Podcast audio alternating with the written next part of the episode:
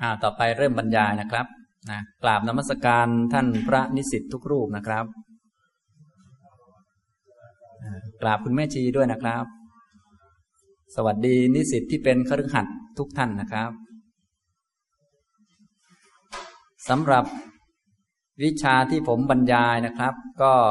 ชื่อรายวิชาสติปัฏฐานภาวนานะครับนะก่อนที่จะได้บรรยายก็ กล่าวถึงแผนการเรียนการสอนก่อนนะครับ ผมจะบรรยายช่วงเริ่มต้น จะบรรยายในหลักวิชาการ ส่วนในช่วงหลังท่าน เจ้าคุณพระภาวนาพิสารเมธีท่านก็จะมาแนวประยุกต์นะครับ ของผมจะแนวคำพีแนวหลักการ แนวหลักวิชานะบรรยายพอให้เป็นพื้นฐานเบื้องต้นนะครับ ก็ดูแผนการเรียนการสอนสักนิดหนึ่งนะครับ รายวิชา 606 307 นะครับ สติปัฏฐานภาวนา ซึ่งเป็นวิชาเอกนะครับนะก็ที่อยู่ติดต่อผมก็มีอีเมล แล้วก็มีเว็บไซต์นะครับ ก็ไปเปิดดูในเว็บไซต์ได้ ซึ่งวิชาสติปัฏฐานภาวนาผมก็เคยบรรยายไว้แล้ว ที่นี่แหละ แต่เป็นรุ่นก่อนๆนะครับ วิชาอื่นก็เคยบรรยายเหมือนกัน วิชาปรมัตถธรรม วิชาอภิธรรมอะไรพวกนี้ก็บรรยายไว้เยอะทีเดียว แต่ว่าท่านยังไม่ต้องไปฟังเรื่องที่อื่นๆหรอกนะฟังเรื่องที่ที่ตรงเรื่องกันเนี่ยนะถ้าจะฟัง แต่จริง ๆ แล้วก็คือตั้งใจฟังในห้องก็คงพอได้นะเพราะจริง ๆ ก็คือต้องการให้ค้นคว้าแล้วก็ได้อ่านพระไตรปิฎกจากฉบับที่เป็นภาษาบาลี แล้วก็สามารถค้นคว้าอัตถกถาดีกาได้ถูกต้องเท่านั้นเอง ตัวหลักก็จะเป็นอย่างนี้ ส่วนในแนวประยุกต์เนี่ยก็ท่าน พระภาวนาพิสารเมธีท่านก็จะมาบรรยายต่อนะผมก็จะเน้นในทางหลักวิชานะครับ วิชานี้ก็จะเป็นวิชาเอกเป็นวิชาสำคัญ เพราะว่าหลักสูตรของท่านนิสิตที่มาเรียนกันก็เป็นหลักสูตร พุทธศาสตร์ มหาบัณฑิตสาขาวิปัสสนาภาวนา ซึ่งเป็นสถานที่แห่งเดียวที่มีสาขานี้ก็คือที่นี่นะครับ ส่วนที่อื่นๆก็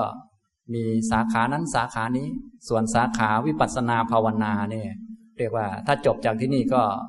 ไม่มีคู่แข่งแล้ว มีที่เดียวน่าภูมิใจที่สุดแล้ว เพราะไม่มีใครเรียนนะครับ มีที่นี่ที่เดียวนะครับ นี่คือ ชื่อวิชานะครับ ส่วนแนวสังเกตรายวิชานะครับ ก็ศึกษาสติปัฏฐานภาวนาตามชื่อหัวข้อรายวิชาเลย ตามที่พระพุทธองค์ทรงแสดงไว้ในมหาสติปัฏฐานสูตรนะครับ จะเน้นตรงนี้ เน้น เอาตรงตามที่พระพุทธองค์ทรงแสดงไว้ในมหาสติปัฏฐานสูตร แต่เนื่องจากเรามีเวลาจำกัดก็จะศึกษาในประเด็นที่สำคัญ เช่นเรื่องความหมาย สติปัฏฐานหมายความว่าอย่างไร ความสำคัญ ลักษณะ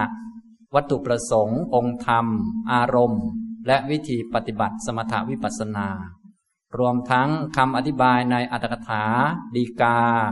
และประกรณ์วิเศษต่างๆ เชื่อมโยงสู่เทคนิควิธีการปฏิบัติที่มีปรากฏในยุคปัจจุบันนะตอนเชื่อมโยงนี้ก็จะเป็นตอนหลังๆนะครับ แต่ตอนแรกก็ศึกษาในพระสูตรก่อน แล้วก็ให้รู้จักวิธีการอธิบายในอัตถกถาว่าท่านอธิบายว่าอย่างไร แต่ผมจะไม่ยกมาทั้งหมดยกมาบางส่วนให้เป็นตัวอย่างเท่านั้นเองนะครับ ต่อไปวัตถุประสงค์ของการศึกษารายวิชานี้ก็จะมีวัตถุประสงค์อยู่หกข้อนะครับ ก็เป็นวัตถุประสงค์ตั้งแต่พื้นฐานธรรมดาจนถึงวัตถุประสงค์ที่ ท่านนิสิตได้มีโอกาสมาเรียน ก็ถือว่าเป็นที่ไว้วางใจของผู้สนใจธรรมะ โดยเฉพาะด้านวิปัสสนา ก็ควรจะมีองค์ความรู้ที่จะให้เขาอย่างถูกต้อง เพราะเราจบถึงปริญญาโทด้านวิปัสสนานะ อย่างนี้เวลาพูดอะไรก็ต้องมีหลักมีเกณฑ์ มีหลักวิชาให้มันตรงให้มันถูกต้องนะวัตถุประสงค์ของการศึกษารายวิชานี้ข้อ 2.1 เพื่อให้นิสิตทราบ ความหมาย ความสำคัญ ลักษณะวัตถุประสงค์องค์ธรรมและอารมณ์ของสติปัฏฐานภาวนานะเรียนจบแล้วก็ต้องตอบได้ทั้งหมดว่า ความหมายมันคืออะไร สติปัฏฐานเนี่ยความสำคัญมันยังไง ลักษณะเป็นยังไง วัตถุประสงค์ของการปฏิบัติสติปัฏฐานคืออะไร องค์ธรรมตัวสภาวะที่มารวมกันแล้วมันเป็นสติปัฏฐานขึ้นมาได้ ตัวองค์ธรรมเนี่ยมันคืออะไร และอารมณ์ของมันอาหารที่ให้สติปัฏฐานกินคืออะไร ต้องตอบได้ให้หมด และต้องตอบอย่างมีหลักการด้วยยกบาลีมากำกับได้ด้วย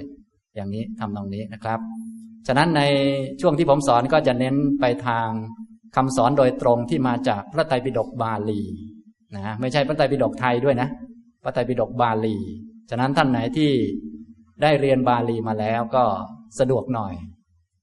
ส่วนบางท่านที่ไม่ค่อยได้เรียนบาลีมาก็ไม่เป็นไร ก็ค่อยๆเรียนรู้ไปนะครับ ก็เพื่อจะให้ท่านนิสิตนั้นได้ พบกับคำสอนตรงๆ ว่าพระพุทธเจ้าสอนในยุคพุทธกาลเป็นอย่างไร เพราะว่าเวลาเขาแปลมาก็เป็นความเห็นของผู้แปลอีกต่อหนึ่ง ผู้แปลก็มักจะไปอ่านอักขถาอ่านดีกามาเพิ่มแล้วก็มาแปล อย่างเช่น ผมเป็นต้นนี้ก็เป็นนักแปลคนหนึ่งฉะนั้นจะมาบอกว่าคำที่ผมแปลเป็นพระพุทธพจน์อย่างนี้ผมก็ไม่กล้ายอมรับ เพราะว่าเราก็มีความรู้จำกัด ไปอ่านบาลีมาแล้วก็แปล แล้วจะบอกว่าคำแปลของเราเป็นคำพระพุทธเจ้าเราก็เราก็ไม่กล้าเสี่ยงว่ากลัวจะแปลผิดนะ จริง ๆ เราก็พยายามแล้วแหละ พยายามแปลให้มันถูกแต่ความจำกัดของคนนะ่ะมันก็มีอยู่อย่างนี้นะครับ ฉะนั้นในการเรียนในคอร์สนี้นะครับ ก็จะให้ท่านนิสิตได้เห็นตัวพระบาลีจริงๆนะบางองค์บางท่านที่ได้สวด มหาสติปัฏฐานสูตรอยู่บ้างนี้ก็คงจะคุ้นเคย บางองค์บางท่านไม่คุ้นก็ อย่างน้อยก็จะได้ผ่านหูผ่านตาต่อไป เวลาไปเป็นเจ้าสำนักก็จะได้เอาไปสวดบ้างนะ อย่างนี้หลายท่านคิดว่าเรียนจบไปแล้วคงเป็นเจ้าสำนัก บางท่านเป็นเจ้าอยู่แล้วด้วย เจ้าสำนักนะข้อ 2.2 นะครับ เพื่อให้นิสิตทราบวิธีปฏิบัตินะครับ นอกจากรู้ความหมายความสำคัญแล้วก็ต้องรู้วิธีปฏิบัติ สติปัฏฐานภาวนา ตามที่พระพุทธองค์ทรงแสดงไว้อย่างชัดเจนและครบถ้วนในมหาสติปัฏฐานสูตรคำพีทีขณิกายมหาวัคและทรงแสดงไว้บางหมวดในพระสูตรอื่นๆ ความจริงพระสูตรที่เกี่ยวกับหลักปฏิบัติพระองค์ก็แสดงสติปัฏฐานนั่นแหละ แสดงสมถะบ้างวิปัสสนาบ้าง แต่แสดงไม่ครบในส่วนอื่นๆ ส่วนในมหาสติปัฏฐานสูตรนี้แสดงไว้โดยครอบคลุมและก็ครบถ้วนสมบูรณ์ และแสดงแบบชัดเจนด้วย คือแจกละเอียดยิบ ถ้าเป็นสูตรอื่นๆ อาจจะพูดเป็นแค่คาถาเดียวบ้าง อาจจะพูดสั้น ๆ ประโยคหนึ่งบ้าง แล้วเขาก็บรรลุไปอันนั้นก็คือ แสดงให้เหมาะกับอัธยาศัยของผู้ฟัง ผู้ฟังก็เข้าใจแล้วก็บรรลุไป ส่วนมหาสติปัฏฐานสูตรนี้แสดงแบบ ชัดเจนแล้วก็ครอบคลุมครบถ้วนทีเดียวนะผู้สนใจปฏิบัติจึงควรศึกษาไว้ โดยเฉพาะท่านนิสิตที่มาเรียนหลักสูตรนี้ควรจะได้มีโอกาส เห็นตัวพระสูตรตรงๆ แล้วก็ได้พิจารณาจากพระบาลีเลยนะข้อ 2.3 เพื่อให้นิสิตสามารถค้นคว้าแง่มุมปลีกย่อยอื่น ๆ ในสติปัฏฐานสังยุตเป็นต้น และขยายความในสติปัฏฐานวิพัง นะนอกจากเรียนมหาสติปัฏฐานสูตร ซึ่งเป็นหลักใหญ่แล้วก็ต้องสามารถค้นคว้า แง่มุมปลีกย่อยอื่น ๆ ที่พระพุทธเจ้าแสดงไว้ในเรื่องสติปัฏฐาน โดยเฉพาะในคำพีสังยุตตนิกาย มหาวารวักสติปัฏฐานสังยุตหรือขยายความในคำพีอภิธรรมคำพีวิพังนี้ก็จะมีสติปัฏฐานวิพังอย่างนี้ บางองค์บางท่านที่สนใจพระไตรปิฎกคงจะเคยอ่าน บางองค์ไม่เคยสนใจก็จะต้องมาสนใจ เพราะว่า พระไตรปิฎกเป็นหนังสืออ้างอิงนะทุกท่านจะต้องเปิดเป็นนะเดี๋ยวตอนทำวิทยานิพนธ์ก็จะเปิดจนเมื่อยเลย เปิดไปเปิดมาบางทีไม่รู้จะเอาตรงไหนมา อย่างนี้ แต่ว่าในคลาสนี้ก็จะเปิดเฉพาะเรื่องสติปัฏฐานก็พอนะครับข้อ 2.4 เพื่อให้นิสิตสามารถนำไปใช้ในการปฏิบัติสมถาวิปัสสนา พัฒนาให้เกิดอริยมรรคมีองค์ 8 จนมีญาณปัญญารู้แจ้งอริยสัจสี่ได้ อันนี้สำคัญมากโดยเฉพาะท่านที่อยากจะบรรลุกันนะนะนิสิตหลายองค์หลายท่านนี่พอไปปฏิบัติกรรมฐานกลับมา ไม่ค่อยอยากทำวิทยานิพนธ์หรอกเพราะว่าอยากจะบรรลุกันซะมากกว่า นะนี่ส่วนใหญ่มาเรียนกันนี่โอ้บางท่านก็เอาจริงเอาจังเหมือนกัน แต่ว่าไปไปมาๆก็ท้ายที่สุดก็ต้องมาทำเหมือนกัน ต้องมาทำวิทยานิพนธ์กันนะครับ นี้อันนี้เป็นวัตถุประสงค์หลักใน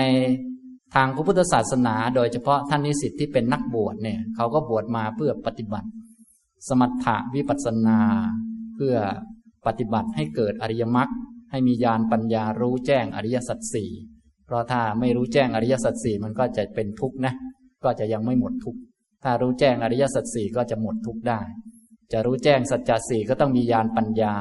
จะมีญาณปัญญาก็ต้องปฏิบัติอริยมรรค จะปฏิบัติอริยมรรคได้ก็ต้องเริ่มจากสติปัฏฐานสี่เป็นเบื้องต้นก่อน นี่มันเรียงกันอย่างนี้ สติปัฏฐานก็เลย มีความสำคัญมากนะวัตถุประสงค์ข้อที่สี่ก็จะเป็นเรื่องการปฏิบัตินะครับนะเรื่องวัตถุประสงค์ข้อหนึ่งสองสามก็จะเน้นแนวเรียนหนังสือ ข้อสี่ก็เพื่อให้นิสิตนำไปปฏิบัติ เพราะเดี๋ยวสักหน่อยท่านจะได้ไปปฏิบัติกันนะครับ ข้อ 2.5 เพื่อให้นิสิตสามารถ แนะนำบอกสอนและถ่ายทอดองค์ความรู้เกี่ยวกับ สติปัฏฐานภาวนาให้แก่ผู้อื่นได้อย่างถูกต้องและมีหลักการ อันนี้ก็เป็นหน้าที่ของพุทธบริษัททุกคนทุกท่าน ที่ต้องพัฒนาตัวเองให้มีความสามารถปราบปรับประวาทะคือความเห็นอื่น แล้วก็บอกสอนพุทธบริษัทรุ่นหลังๆต่อไป เพื่อประโยชน์แก่ คนทั้งหลาย นะโดยเฉพาะพุทธบริษัทชั้นแนวหน้าก็คือพระภิกษุ และโดยเฉพาะเป็นนักเรียนชั้นสูงด้วยนะก็เป็นที่ไว้เนื้อเชื่อใจ เวลาเขาสงสัยเรื่องอะไรเขาก็จะได้มาถามถามแล้วก็ต้องตอบให้ถูกต้องอย่างมีหลักการนะข้อ 2.6 ให้นิสิตสามารถพิจารณาความถูกต้อง สอดคล้องของเทคนิควิธีการฝึกปฏิบัติที่ปรากฏในยุคปัจจุบันได้นะ เทคนิควิธีนั้นมันแตกต่างกันได้บ้างตามความเหมาะสมกัน อย่างท่านนิสิตเดี๋ยวสักหน่อยจะได้ไปปฏิบัติ ทางมจรเราก็จะให้ปฏิบัติตามแนวยุบหนอพองหนอ ซ้ายย่างหนอขวาย่างหนอ แล้วทีนี้แต่ละอาจารย์ก็จะไม่เหมือนกันอีกนะทีนี้นะ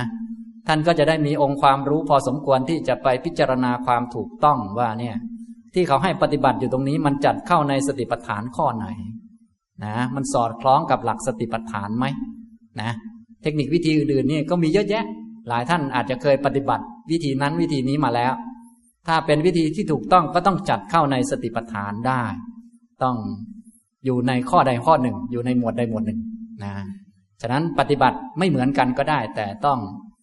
มีความถูกต้องแล้วก็สอดคล้องกับที่พระพุทธเจ้าสอนไว้ เพราะเราต้องการปฏิบัติให้ตรงตามคำสอน ปฏิบัติเพื่อความพ้นทุกข์และเราก็ มั่นใจในคำสอนของพระพุทธเจ้า ทีนี้อาจารย์รุ่นหลังๆ บางทีก็เป็นเพี้ยนก็มีไปสอนอะไรก็มั่วมั่วก็มีอะไรก็มี มีทั้งถูกทั้งผิดนะเนี่ยท่านนิสิตก็เลยจำเป็นที่จะต้องมีความสามารถพิจารณาแยกแยะได้ ว่า โอ้แบบนี้มันไม่เข้าหลักแล้วเนี่ย ไม่เข้าหลักสติปัฏฐานแล้ว มันไปนอกแนวแล้วมันไปเอาฤทธิ์เอาเดชเอาอภินิหารเอาของขลังไปแล้วเนี่ย มันผิดไปแล้ว อย่างนี้เป็นต้น อันไหนถูกก็จะได้ชี้แจงเขาได้ว่าเนี่ย วิธีนี้ใช้ได้ วิธีนี้ จัดเข้าในสติปัฏฐานข้อนี้ข้อนี้ข้อนี้ก็ว่าไป เพราะเราเป็นคนมีความรู้ก็ต้องบอกเขาได้ ชี้แจงได้นะเป็นความสามารถอีกข้อหนึ่งนะครับ นี่คือวัตถุประสงค์หลักๆของการเรียนรายวิชานี้นะครับ มีอยู่หกข้อนะครับ ข้อหนึ่งสองสามก็เป็นการเรียนในแบบหลักวิชานะให้เข้าใจ ความหมายความสำคัญ แล้วก็วิธีปฏิบัติที่ปรากฏในมหาสติปัฏฐานสูตร รวมทั้งให้สามารถค้นคว้าในสูตรอื่นๆต่อไปได้ ข้อที่สี่ก็ให้สามารถนำไปปฏิบัติ เฉพาะของนิสิตเพราะว่าการปฏิบัตินี้เป็นเรื่องสำคัญเรื่องจำเป็นปฏิบัติแล้วก็จะได้มีความรู้ได้ลดละกิเลสพ้นทุกข์ได้ ข้อที่ ห้าที่หกนี้ก็เกี่ยวกับการแนะนำบอกสอน อย่างมีหลักการถูกต้อง แล้วก็เนื่องจาก โดยเฉพาะท่านเป็นพระเนี่ยโดยมากนะนิสิตส่วนมากเป็นพระ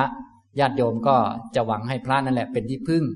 ถ้าสงสัยเรื่องอะไรเกี่ยวกับการปฏิบัติต่างๆ เนี่ย ซึ่งมีหลากหลายเหลือเกินยุคนี้นะคารวะก็สอนพระก็สอนเนี่ย ถ้าเขามาถามท่านก็จะได้บอกเขาได้ แยกแยะให้เขาถูกต้อง และต้องแยกแยะแบบมีหลักการไม่ใช่เอาตามใจอาตมานะนะฉะนั้นเวลาเรียนชั้นสูงขึ้นมา ก็จะไม่เอาตามใจชอบ จะเอาตามหลักการเหตุผลต่างๆ ที่ปรากฏในคำพีร์ เป็นพื้นฐานเป็นเบื้องต้น ส่วนประสบการณ์ของแต่ละคนแต่ละท่าน เราก็ยอมรับกันว่าเขามีประสบการณ์อย่างนั้น ส่วนจะตรงกับหลักธรรมข้อไหนก็มาว่ากันทีหลังอย่างนี้นะครับ นี่คือวัตถุประสงค์ในการเรียนรายวิชานี้ ต่อไปลำดับหัวข้อในการบรรยายนะครับ ในการบรรยายหลักๆ ก็จะมีสามครั้งด้วยกัน บรรยายครั้งหนึ่งก็ประมาณห้าชั่วโมงต่อกัน จะมีพักช่วงด้วย เพราะว่าผู้บรรยายคือผมนี่จะตายก่อน ถ้าไม่พักนะนั้นก็ต้องมีพัก ส่วนนักเรียนนี่คงสบายอยู่แล้ว เพราะว่าถ้าเรียนไม่ไหวก็หลับพักไปก่อนสบายเลย ส่วนผู้สอนนี่คงจะหลับไม่ได้นะ หลับคาไมคงจะไม่ได้ ไม่มีเวลาพัก ฉะนั้นก็ต้องขอโอกาสช่วงพักนะช่วงพักอาจจะครึ่งชั่วโมงเป็นต้น แล้วก็มาสอนกันใหม่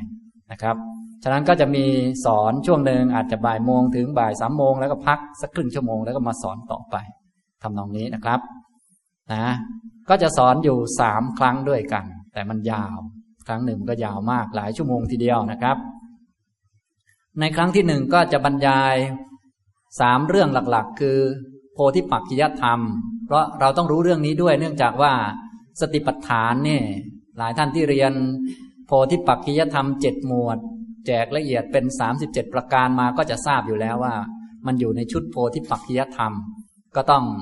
เรียนโพธิปักขิยธรรมด้วยนิดนึงเรียนนิดเดียว ให้พอรู้จักชื่อ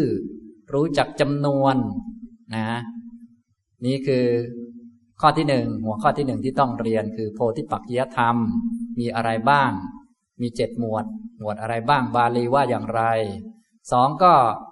เรียนสติปัฏฐานภาวนานะเนื่องจากว่าสติปัฏฐานมันก็เป็นอย่างหนึ่ง สติปัฏฐานภาวนามันก็เป็นอีกอย่างหนึ่ง เราก็ต้องแยกแยะให้ถูก แล้วก็สามก็คือเรียนบาลีมหาสติปัฏฐานสูตร นี้ก็คือตัวหลัก บาลีมหาสติปัฏฐานสูตรนี้เป็นตัวหลักที่จะเรียน แต่ก่อนจะเข้าสู่เรื่องนี้ก็จะมีเรื่องโพธิปักขยธรรม เรื่องสติปัฏฐานภาวนา ให้เรียนกันเล็กน้อยนะครับ ครั้งที่สองครั้งที่สามก็จะเรียนบาลีมหาสติปัฏฐานสูตรอย่างเดียวจนจบเลยนะฉะนั้นในคอร์สนี้คอร์สนี้นะคลาสนี้จะได้เรียนมหาสติปัฏฐานสูตร ตามพระบาลีครบสมบูรณ์เลยนะคือตัวบาลีได้ดูอยู่ ส่วนคำอธิบายก็จะได้ยกมาบางอันคำไหนที่ไม่ได้ยกมาท่านก็ไปหาเอาเอง อย่างนี้ทำตรงนี้นะครับนะเพราะว่าเป็นนักเรียนระดับผู้ใหญ่ศึกษาผู้ใหญ่นะครับ อย่างนี้แต่เนื่องจากเป็นการเรียนในแนวหลักวิชา ไม่ใช้แนวประยุกต์ ก็จะเป็นการบรรยายอย่างเดียวนะแต่ในคลาสหลังๆนี่ท่านพระภาวนาพิสารเมธีท่านเจ้าคุณนี้ก็จะให้ไปค้นคว้าให้มารายงานอย่างนั้นอย่างนี้เพราะเป็นแนวประยุกต์ ส่วนที่ผมสอนนี่เป็นแนวหลักการ ฉะนั้นไม่ต้องคิดมากก็อัดอย่างเดียวนะ อัดจนเดี้ยงเลยบางท่านนี่โอ้สมองเมื่อยไปเลยจำไม่หวาดไม่ไหวประมาณนั้นนะนะ อย่างนี้นะครับ ฉะนั้นเรียนจบคอร์สนี้ไปอย่างน้อยก็ต้องจำอุทเทศของมหาสติปัฏฐานสูตรได้ขึ้นใจทีเดียวนะ อย่างนี้นะครับ ต้องจำให้ได้ เพราะการเรียนความจริงแล้วตั้งแต่หลักพุทธการเวลาท่านจะให้เรียนเรื่องอะไร ท่านก็ต้องให้จำบาลีก่อนนะทีนี้บาลีมีจำนวนมากก็ให้จำเฉพาะอุทเทศ เป็นเบื้องต้น องค์ไหนจำได้เยอะกว่านั้นก็ยิ่งดีนะครับ อย่างนี้ แล้วก็ครั้งที่สี่มีทดสอบในห้องเรียนนะครับ มีทดสอบในครั้งที่สี่ก็คือ เอาความรู้ที่เรียนมาทั้งสามครั้งนี้มาเขียน ความจริงแล้วก็คือเป็นงานเหมือนจะเป็นงานวิจัยย่อยๆ อันหนึ่งแต่เนื่องจากว่าถ้าให้ท่านไปค้นคว้าที่บ้านก็ดีอะไรก็ดี มันก็รู้สึกว่าจะเป็นภาระมากเกินไป ก็ให้มานั่งเขียนในห้องนี่แหละ มานั่งค้นอยู่ในห้อง วันนั้นก็จะค้นสมุดหนังสือต่างๆ ที่มีทั้งหมดก็เอามารวมกันแล้วเขียนอยู่ในนั้นแหละนะก็เหมือนงานวิจัยนั่นเอง เพียงแต่ว่าให้ทำในเวลาเรียนนะถ้าให้ไปทำที่บ้านก็จะขี้เกียจอีกแล้วก็จะอ้างนั่นอ้างนี่ ก็เรียกว่าท่านก็จะได้ไม่เป็นภาระมากนะก็เอาเวลาเรียนนั่นแหละมาทำอย่างนี้นะครับ ก็สรุปแล้วก็สี่ครั้งเท่านั้นแหละที่ผมจะมาเจอท่านนิสิตนะครับ ส่วนการประเมินผลนะครับ มีร้อยคะแนนนะครับ ในส่วนของผมก็ห้าสิบคะแนน ก็คือแยกเป็นสามส่วนนะครับ ส่วนที่หนึ่งก็คือสิบคะแนน ส่วนที่สองก็สิบคะแนนเหมือนกัน ส่วนที่สามนี่เยอะสุดนะครับ ก็คือครั้งที่สี่นะทดสอบในห้องเรียนนะก็คือให้เขียนนั่นแหละ เขียนทดสอบก็ไม่ยากอะไร ท่านก็เอาความรู้ที่เรียนมาทั้งหมดมาประยุกต์แล้วก็เขียนเข้าไปนะอย่างนี้นะครับ ก็มีอันที่หนึ่งความสนใจก็ดูจากการเช็คชื่อเท่านั้นแหละ แล้วก็ดูว่านั่งหลับเยอะไหมในห้องเรียนนะถ้านั่งหลับไม่เยอะนักก็เป็นคะแนนช่วยเฉยๆไม่ได้มีอะไรนะครับเพราะเราเรียนแบบผู้ใหญ่กัน อย่างนี้นะครับ อันที่สองก็คือสรุปสาระการเรียนรู้ที่ผมสอนไปเนี่ยทุกท่านก็จะต้องจดมา ว่าวันนี้ได้เรียนรู้มีสาระสำคัญที่เรียนรู้มีเรื่องอะไรไปบ้าง แล้วก็เอามาส่งนะท่านไหนที่จดบันทึกในตอนที่ผมสอนอยู่แล้วก็ไม่ยากอะไรเลย ก็คือเมื่อจบครั้งที่สามปุ๊บก็ซีร็อกที่ตัวเองเขียนนั่นแหละ เย็บเป็นเล่มแล้วก็มาส่ง ส่วนท่านไหนที่ ตอนนั่งฟังบรรยายมัวแต่หลับหรือมัวแต่วาดรูปโดราเอมอนอยู่ อันนี้เป็นภาระท่านต้องไปสรุปมาทีหลัง แต่บางท่านก็เขียนไปด้วยอยู่แล้วได้อยู่แล้ว อันนี้ไม่ยากเลย ก็เอาที่ตัวเอง บันทึกมานั่นแหละมาส่งนะถ้าท่านต้องการบันทึกของท่านไว้อ่านท่านก็แค่ซีรอกมา แล้วก็ทำปกมาเท่านั้นเอง ก็สิบคะแนนนะครับ ก็สรุปสาระการเรียนรู้ที่ผมสอน เอาเฉพาะที่ผมสอน เอาเฉพาะที่เป็นสาระ ไม่ต้องเขียนทุกคำที่ผมพูด เอาเฉพาะสาระว่าวันนี้ผมสอนเรื่องอะไรบ้าง ฉะนั้นสามครั้ง ในครั้งที่หนึ่งนี่ก็จะน่าจะได้สาระประมาณสองสามหน้าอะไรก็ว่าไปนะสามครั้งก็สิบหน้าสิบกว่าหน้าก็ตามสะดวกไม่มีอะไร อย่างนี้นะครับ ก็ง่าย ๆ อย่างนี้ ที่จะยากหน่อยก็คือทดสอบในห้องเรียนก็จะให้เขียนนานมาก เพราะว่าจะต้องค้นคว้าความรู้ทั้งหมด แล้วก็ท่านมีหนังสืออะไรที่ต้องการเอามาเสริมท่านก็ตามสะดวกไม่ว่ากันนะ ก็เหมือนงานวิจัยอันนึงแต่ว่าให้ทำในห้อง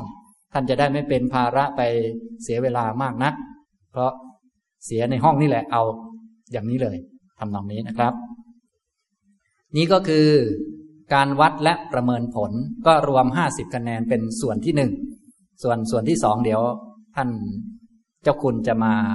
อธิบายต่อไปสำหรับผมก็มีเท่านี้นะครับ ก็จะสอนเฉพาะเดือนนี้เดือนเดียวคือเดือน พฤษภาคมนี่แหละ นะเดือนเดียวเท่านั้นเองมีสี่ครั้งนะครับนะ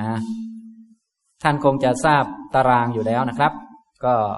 จะมีวันพุธที่สามก็คือวันนี้นะครับ วันพุธที่สิบเจ็ดนี่ก็อีกครั้งหนึ่ง วันพุธที่ยี่สิบสี่นี่ก็ครั้งหนึ่ง แล้วก็วันพุธที่สามสิบเอ็ดก็สอบแล้ว เท่านั้นเองง่ายๆนะเรียนพบกันแค่เดือนเดียวเท่านั้นนะครับ อย่างนี้นะ อันนี้นะครับ ต่อไปก็มาเรียนตามหัวข้อตามที่ผมได้ตั้งเอาไว้ ก็คือวันนี้เรียนครั้งที่หนึ่งก็จะพูดอยู่สามประเด็นหรือว่าสามเรื่อง เรื่องที่หนึ่งก็คือพูดโพธิปักขียธรรมบ้างนิดหน่อยสองก็พูดสติปัฏฐานภาวนา และสามพูดบาลีมหาสติปัฏฐานสูตรนะนี่คือครั้งที่หนึ่งก็จะเริ่มต้นการบรรยายเลย เริ่มต้นมาที่เรื่องโพธิปักกิยธรรมนะโพธิปักกิยธรรมนั้น ท่านพระนิสิตคงจะไม่ยากอะไร เพราะว่าเรียนมาจากนักธรรมแล้ว แต่ว่านักธรรมเราโดยส่วนใหญ่เราแปลงคำบาลีมาเป็นคำไทย เราจึงไม่เห็นคำบาลีโดยตรงทำให้ความหมายต่างๆ อาจจะ ไม่ครบถ้วนหรือไม่ชัดเจนนะเราก็เวลามาเรียนในหลักสูตรนี้ก็จะเรียนจากาษาบาลีนะครับคำบาลีของโพธิปักขิยธรรมนะครับ โพธิปักขิยธรรมแปลว่าธรรมะที่เป็นฝ่ายของโพธิ โพธิคือปัญญาตรัสรู้ รู้สัจจะความจริงทำให้ตื่นจากความหลับคือกิเลสได้ เรียกว่าโพธิเขาเรียกปัญญาโพธิ หรือบางคนก็เอามารวมกันเป็นโพธิปัญญาคำว่าโพธิคือปัญญารู้อริยสัจมันจะทำให้ตื่นจากความหลับคือกิเลสได้ คนที่ไม่รู้อริยสัจจะตื่นจากความหลับไม่ได้ ความหลับคือกิเลสนะหมายก็ว่าถ้าไม่รู้อริยสัจมันจะแทงกิเลสไม่ออกนั่นเองอย่างนี้ครับ ตัวที่จะแทงกิเลสออกก็คือปัญญาโพธิอ่าโพธิปักขิยะแปลว่าฝ่าย หรือส่วนหรือพักพวกเดียวกันธรรมะก็คือเงื่อนไขหรือเหตุหรือปัจจัย ตัวสภาวะ โพธิปักขิยธรรม คือธรรมะที่เป็นฝ่าย เป็นพวก เป็น ส่วนเดียวกับปัญญาโพธิทำให้เกิดปัญญาโพธิ เป็นเงื่อนไขเป็นปัจจัยทำให้เกิดปัญญารู้อริยสัจสี่แล้วก็ทำให้ตื่นจากความหลับคือกิเลสได้ คือทำให้เราเป็นคนตื่น ถ้าไม่รู้อริยสัจก็จะเหมือนคนหลับ คนหลับก็คือคนหลับแหละ คนไม่รู้อะไรนะ โพธิปักขิยธรรมมีเจ็ดหมวดสามสิบเจ็ดประการ พระพุทธองค์ก็ได้ทรงแสดงไว้บ่อยๆ แล้วก็ฝากเอาไว้ให้พุทธบริษัทนั้นศึกษาเล่าเรียน ในทีคณิกายมหาวัคมหาปรินิพานสูตร ซึ่งเป็นช่วงท้ายๆของพระชนชีพของพระพุทธเจ้า พระองค์ก็ได้แสดงว่า จัตตารโรสติปัฏฐานา จัตตาโรสัมมัปปธานา จัตตาโรอิทธิปาทา ปัญจินทริยานิ ปัญจพลานิ สัตต โพชฌังคา อริโยอัฏฐังคิโกมัคโค อิเมโข เต ภิกขเวธัมมา มยาอภิญญาเทสิตา สติปัฏฐานทั้งหลายสี่ประการ อันนี้เวลาแปลเป็นตามรูปศัพท์อย่างเต็มที่ ในภาษาไทยเราก็แปลว่าสติปัฏฐานสี่ เราเลยไม่ทราบศัพท์อย่างแท้จริงว่าเป็นเอกพจน์หรือพหูพจน์นะครับ แต่ถ้าดูบาลีแล้วจัตตารโรสติปัฏฐานา สติปัฏฐานทั้งหลายสี่อันนี้เป็นพหูพจน์ คือกล่าวถึงหลายสิ่งกล่าวถึงหลายอย่าง จัตตารโรสัมมปทานา สัมมปทานทั้งหลายสี่ความเพียรที่เป็นหลักเป็นประธานนำหน้าดึงจิตไปสู่มรรคผลนิพพาน ทั้งหลายสี่ประการ จัตตารโรอิทธิปาดาอิทธิบาททั้งหลายสี่เหตุพื้นฐานบาทหรือเท้า ที่จะก่อให้เกิดความสำเร็จไม่ว่าจะเป็นด้านสมถะด้านวิปัสสนา มี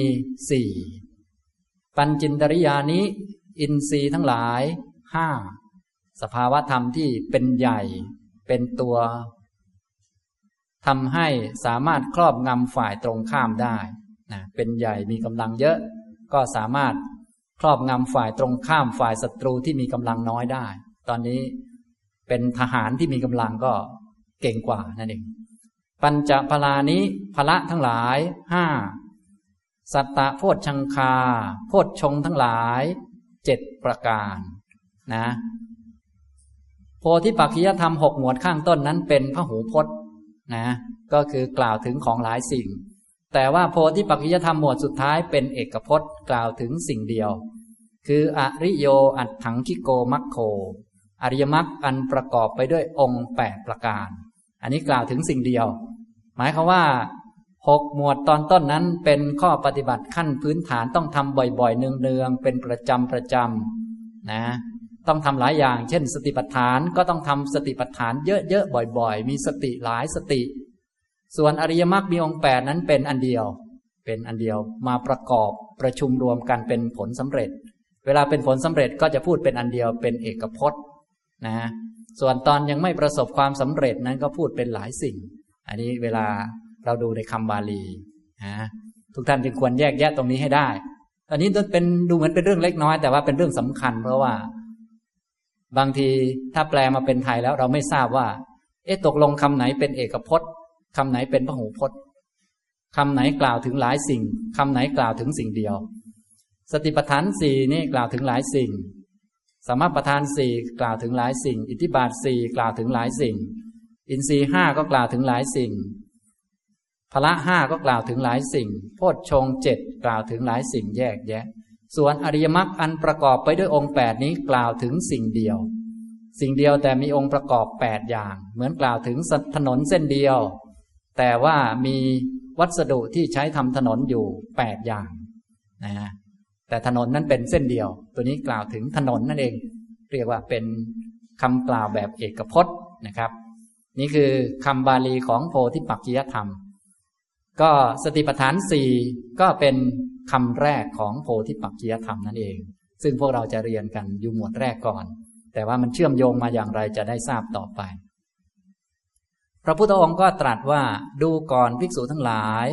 ธรรมะทั้งหลายเหล่านี้ อันเราแสดงแล้วแก่เธอทั้งหลายด้วยความรู้ยิ่ง อภิญญาก็คือด้วยความรู้ยิ่ง ด้วยความรู้จัก อย่างชัดเจนแจ่มแจ้งแล้วจึงเอามาบอกมาแสดง แก่เธอทั้งหลายนะซึ่งพุทธบริษัทควรจะศึกษาเล่าเรียนไว้ พระองค์ก็เตือนเอาไว้ ว่า เยโวสาทุกัง อุคเหตวา อาเสวิตับบา พาเวตับบาพระหุลีกาตับบา ซึ่งเป็นธรรมะที่เธอทั้งหลายควรจะเรียนเอาไว้ให้ดี สาธุกังอุกเหตวา ก็คือเรียนเอาไว้เป็นอย่างดีให้มันชัดเจนนะท่องจำเอาไว้ให้ตรงให้ถูกต้อง ถ้าเราท่องจากภาษาไทยมันมักจะไม่ถูกต้อง เช่นเราท่องว่า สติปัฏฐานสี่ อย่างนี้เราไม่ทราบคำบาลีจริง ๆ ว่าเป็นเอกพจน์หรือพหูพจน์อย่างไร แต่ถ้าท่องเป็นจัตตารโรสติปัฏฐานา อย่างนี้เรียกว่า สาธุกังอุคเหตวา ควรจะเรียนเอาไว้เป็นอย่างดีนะจะมีหลักธรรมอยู่ไม่กี่อย่างที่พระพุทธองค์ให้พุทธบริษัทเรียนไว้เป็นอย่างดี จะได้ไปเทียบ เปรียบเทียบพยัญชนะกับพยัญชนะ เปรียบเทียบอัฏฐะกับอัฏฐะ อย่างนี้ทำนองนี้นะถ้าเป็นธรรมะทั่วไปก็ธรรมดาธรรมดา แต่ถ้าเป็นโพธิปักกิยธรรมนี้ต้องเรียนไว้เป็นอย่างดี แล้วก็อาเสวิตปา ควรเสพพาเวตบบาควรเจริญพระหุลีกาตบบาควรกระทำให้มากนะเพราะว่าธรรมะเหล่านี้เป็นธรรมะสำคัญที่จะทำให้พรหมจรรย์ดำรงตั้งมั่นอยู่ได้นานพระองค์ก็ตรัสต่อไปว่า ยะถะยิดังพรหมจริยัง อัตถนิยังอัตสะจิรัติติกัง เพราะว่าธรรมะคือโพธิปักขิยธรรมเหล่านี้ จะทำให้พรหมจรรย์นั้นตั้งมั่นและดำรงอยู่ได้นาน พรหมจรรย์คือคือ การดำเนินชีวิตที่ดีที่สุดนะจะได้ดำเนินดำดำรงอยู่ได้นาน จะได้ตั้งมั่นอยู่นานนะอันนี้ ทีนี้ที่ พรหมจรรย์ตั้งมั่นดำรงอยู่ได้นาน ก็เพื่อประโยชน์ แก่ชนเป็นอันมากนั่นแหละ ตะดัสสะพหุชนะหิตายะพหุชนะสุขายะ โลกานุกรรมปายะ อัฏฐายะหิตายะ สุขายะ เดวมนุษสานัง ซึ่งการดำรงตั้งมั่นอยู่นานของพรหมจรรย์นั้น ก็จะเป็นไปเพื่อ ประโยชน์เกื้อกูล แก่ชนเป็นอันมาก เพื่อความสุขแก่ชนเป็นอันมาก เพื่ออนุเคราะห์ ชาวโลก เพื่อประโยชน์ เพื่อเกื้อกูล เพื่อความสุข แก่เทวดาและมนุษย์ทั้งหลายนะหมวดธรรมชุดนี้ก็เลยสำคัญมากนะครับ ถ้าหลักธรรมชุดนี้ไม่อยู่ ต่อไปก็จะเหลือแต่เรื่องชาดก เรื่องทานเรื่องศีล ซึ่งอธิบายไปเป็นนรกสวรรค์อะไรต่อมีอะไร เยอะแยะทำให้คนนั้นถูกหลอกไม่เข้ามาสู่หนทางของ อริยมรรคไม่ใช่หนทางเพื่อความพ้นทุกข์มีแต่หนทางไปสู่ความทุกข์เท่านั้นเอง อย่างเรื่องทานเรื่องศีลที่เข้ามาอธิบายกันทุกวันนี้ก็อธิบายเพื่อให้ทำแล้วก็ไปสวรรค์ชั้นนั้นชั้นนี้ก็ดีนะสมาธิก็เอามาเพื่อให้ผ่อนคลายสบายใจ ก็เหมือนยุคเก่าที่เขาสอนกันให้เป็นพรหมนั่นเองนะก็เป็นคำสอนที่ผิดพลาด ไม่ใช่พรหมจรรย์ ไม่ใช่ข้อปฏิบัติที่เป็นไปเพื่อความพ้นทุกข์ แต่พระพุทธเจ้าจริง ๆ สอนทานศีลนี้ก็เป็นมรรคนะ เป็นไปเพื่อความพ้นทุกข์ แต่พอคนไม่เข้าใจโพธิปักขิยธรรมเนี่ย มันทำให้เกิดความผิดพลาดขึ้นมาทำให้คำสอนของพระพุทธเจ้า ผิดเพี้ยนบิดเบือนไปนะนี่จึงควรทราบโพธิปักขิยธรรมให้ดี แล้วก็จดจำให้แม่นที่สำคัญคือไปเสพเจริญกระทำให้มาก ๆ จะทำให้พรหมจรรย์ตั้งมั่นดำรงอยู่ได้นาน และพรหมจรรย์ที่ตั้งมั่นดำรงอยู่ได้นานนี้ก็จะเป็นไปเพื่อประโยชน์เกื้อกูลแก่ชนเป็นอันมาก เพื่อความสุขแก่ชนเป็นอันมาก เพื่ออนุเคราะห์ชาวโลก เพื่อประโยชน์ เพื่อเกื้อกูล เพื่อความสุข แก่เทวดาและมนุษย์ทั้งหลายโอทิปักขิยธรรมมีชื่ออะไรบ้างนะท่านนิสิตควรจะท่องให้ได้จำให้ได้ ความจริงทุกรูปคงจะจำได้อยู่แล้ว เพราะโรงเรียนนักธรรมเขาก็สอนกันอยู่แล้วนะอย่างนี้นะครับ พอรู้จักชื่อโพธิปักจิยธรรม ต่อไปก็ต้องรู้จักสติปัฏฐานภาวนานะชื่อหลักสูตรชื่อหัวข้อ ที่ผมบรรยายก็คือ สติปัฏฐานภาวนามันคืออะไรนะพระพุทธองค์ก็จะทรงแจกแจงให้ ทราบหลายท่านที่รู้จักสติปัฏฐานแล้ว เอ๊ะ แล้วสติปัฏฐานกับสติปัฏฐานภาวนามันไม่ใช่อันเดียวกันหรือ อันนี้อาจจะงงอยู่ ผมก็จะยกพระสูตรมาแสดงให้ท่านฟังนะก็จะได้รู้จักจากพระสูตรไปเลย ในสังยุตตนิกายมหาวารวักวิพังคสูตร พระพุทธองค์ได้ตรัสว่า สติปัฏฐานันจะโวพิกเว เดเสสามิ สติปัฏฐานะภาวนันจะสติปัฏฐานะ ภาวนาคามินินจะปฏิปดัง ดูก่อนภิกษุทั้งหลาย เราตถาคตจักแสดง ซึ่งสติปัฏฐาน ซึ่งสติปัฏฐานภาวนา และซึ่ง สติปัฏฐานะภาวนาคามินีปฏิปทา แก่เธอทั้งหลาย ตังสุนาถะเธอทั้งหลายจงฟังเรื่องนั้น หมายความว่าตอนนี้พระพุทธองค์จะทรงแสดงสามเรื่อง เรื่องที่หนึ่งคือแสดงสติปัฏฐานว่าคืออะไร เราต้องเข้าใจว่าตรงไหนคือสติปัฏฐาน เรื่องที่สองที่จะทรงแสดงก็คือ สติปัฏฐานภาวนาคืออะไร สติปัฏฐานเป็นอย่างหนึ่ง สติปัฏฐานภาวนาเป็นอย่างหนึ่ง แล้วก็สามสติปัฏฐานภาวนาคามินีปฏิปทา ก็เป็นอีกอย่างหนึ่ง ปฏิปทาหรือข้อปฏิบัติที่จะ ทำให้สติปัฏฐานภาวนานั้นสมบูรณ์ทำให้เต็มบริบูรณ์นี้เป็นอีกอย่างหนึ่งพระองค์จะทรงแสดงสามประเด็นในที่นี้นะพระองค์ก็ตั้งเป็นคำถามขึ้นมาก่อน แล้วก็ตอบนะตั้งเป็นกเถตุกัมยตาปุจฉา ก็คือคำถามที่ประสงค์จะตอบเอง ประเด็นที่หนึ่งกตมัญจ ภิกขเวสติปัฏฐานัง ดูก่อนภิกษุทั้งหลาย สติปัฏฐานเป็นอย่างไร พระองค์ก็แจกแจงออกมาว่า อิธ ภิกขเว ภิกขุกาเยกายานุปัสสีวิหรติ อาตาปีสัมปชาโนสติมา วิเนยยะโลเกอภิชาโดมนัสสังคำนี้คุ้นๆเลย หลายท่านก็ท่องได้ซึ่งดีแล้ว ต่อไปก็ต้องท่องคำนี้ให้ได้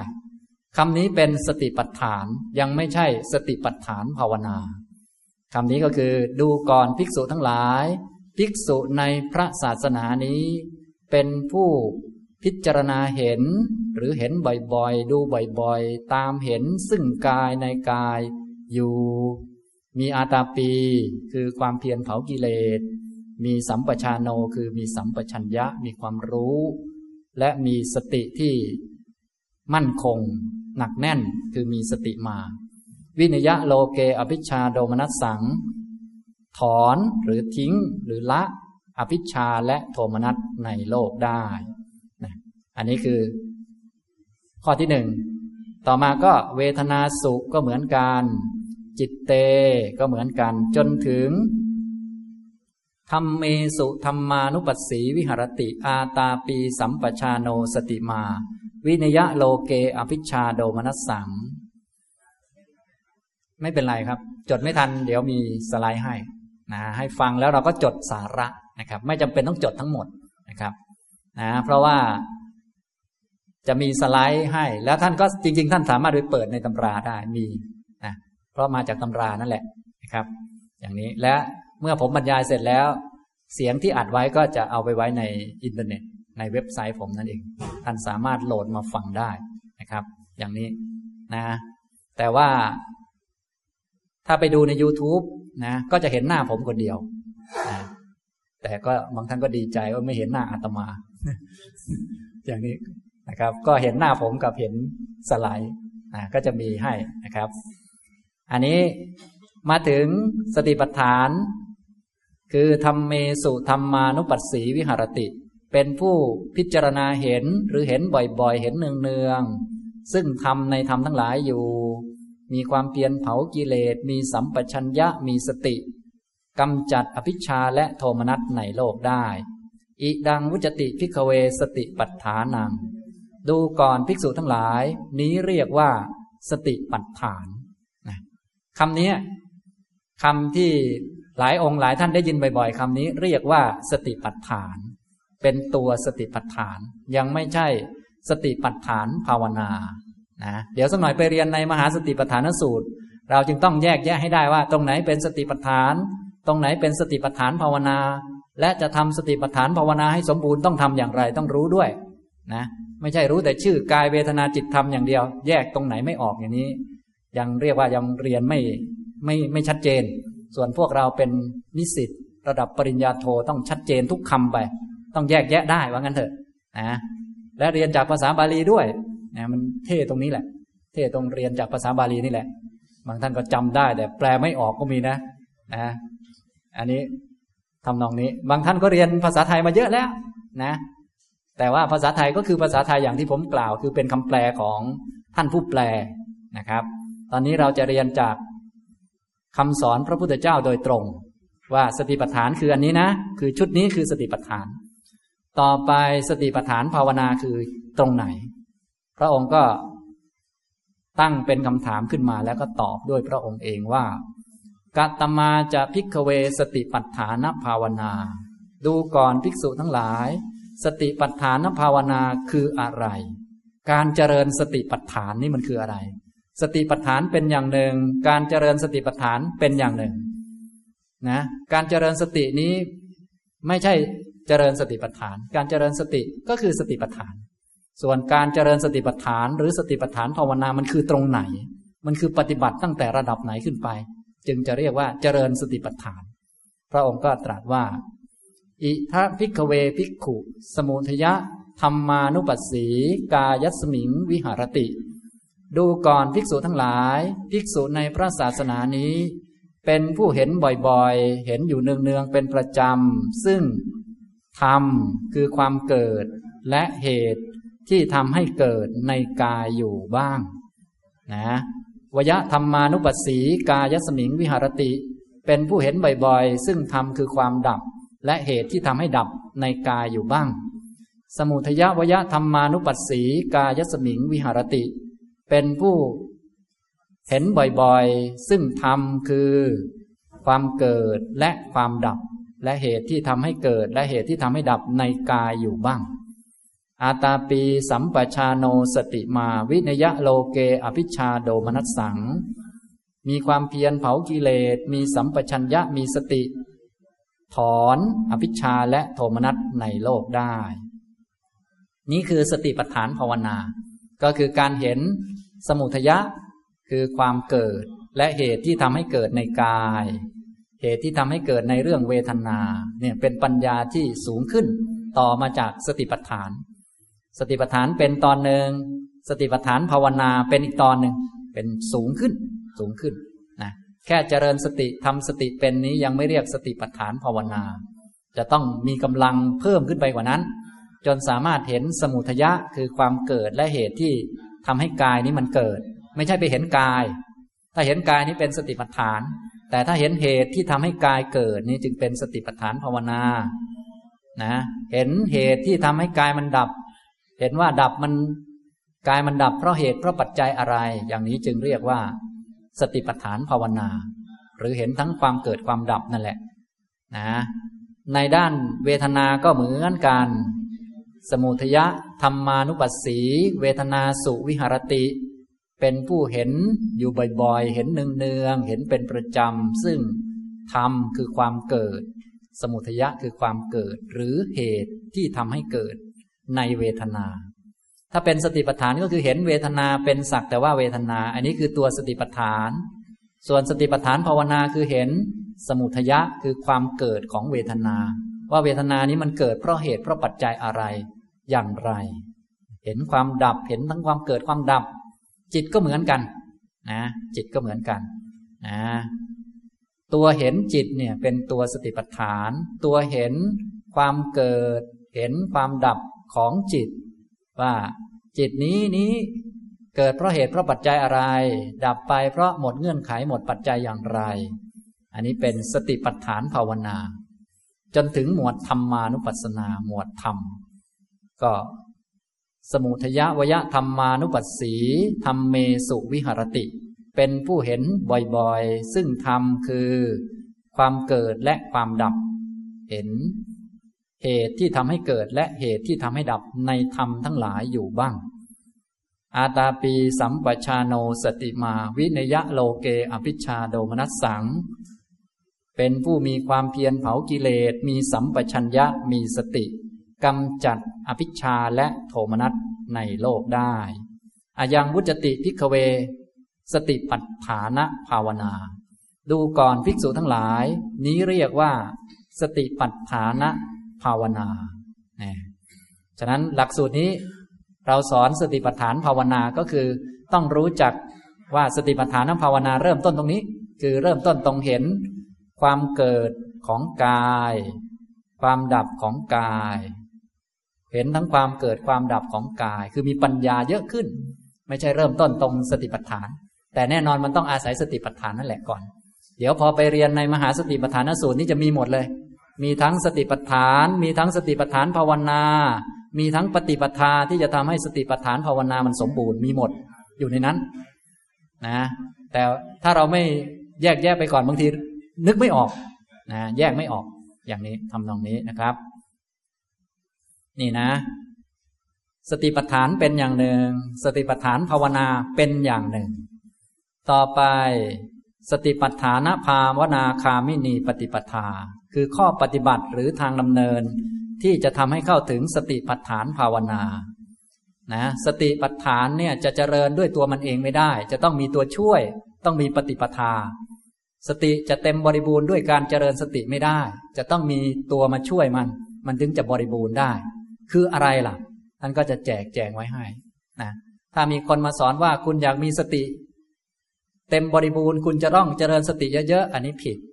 เพราะอะไรมันผิด เพราะมันไม่ถูกนั่นเองอะไรอันมันถูกคืออะไรล่ะ ก็ต้องมาดูที่พระพุทธเจ้าสอน คืออะไรพระองค์ก็ตั้งคำถามแล้วก็จะเฉลยกะตมาจะพิกเวสติปัฏฐานภาวนาคามินีปฏิปทา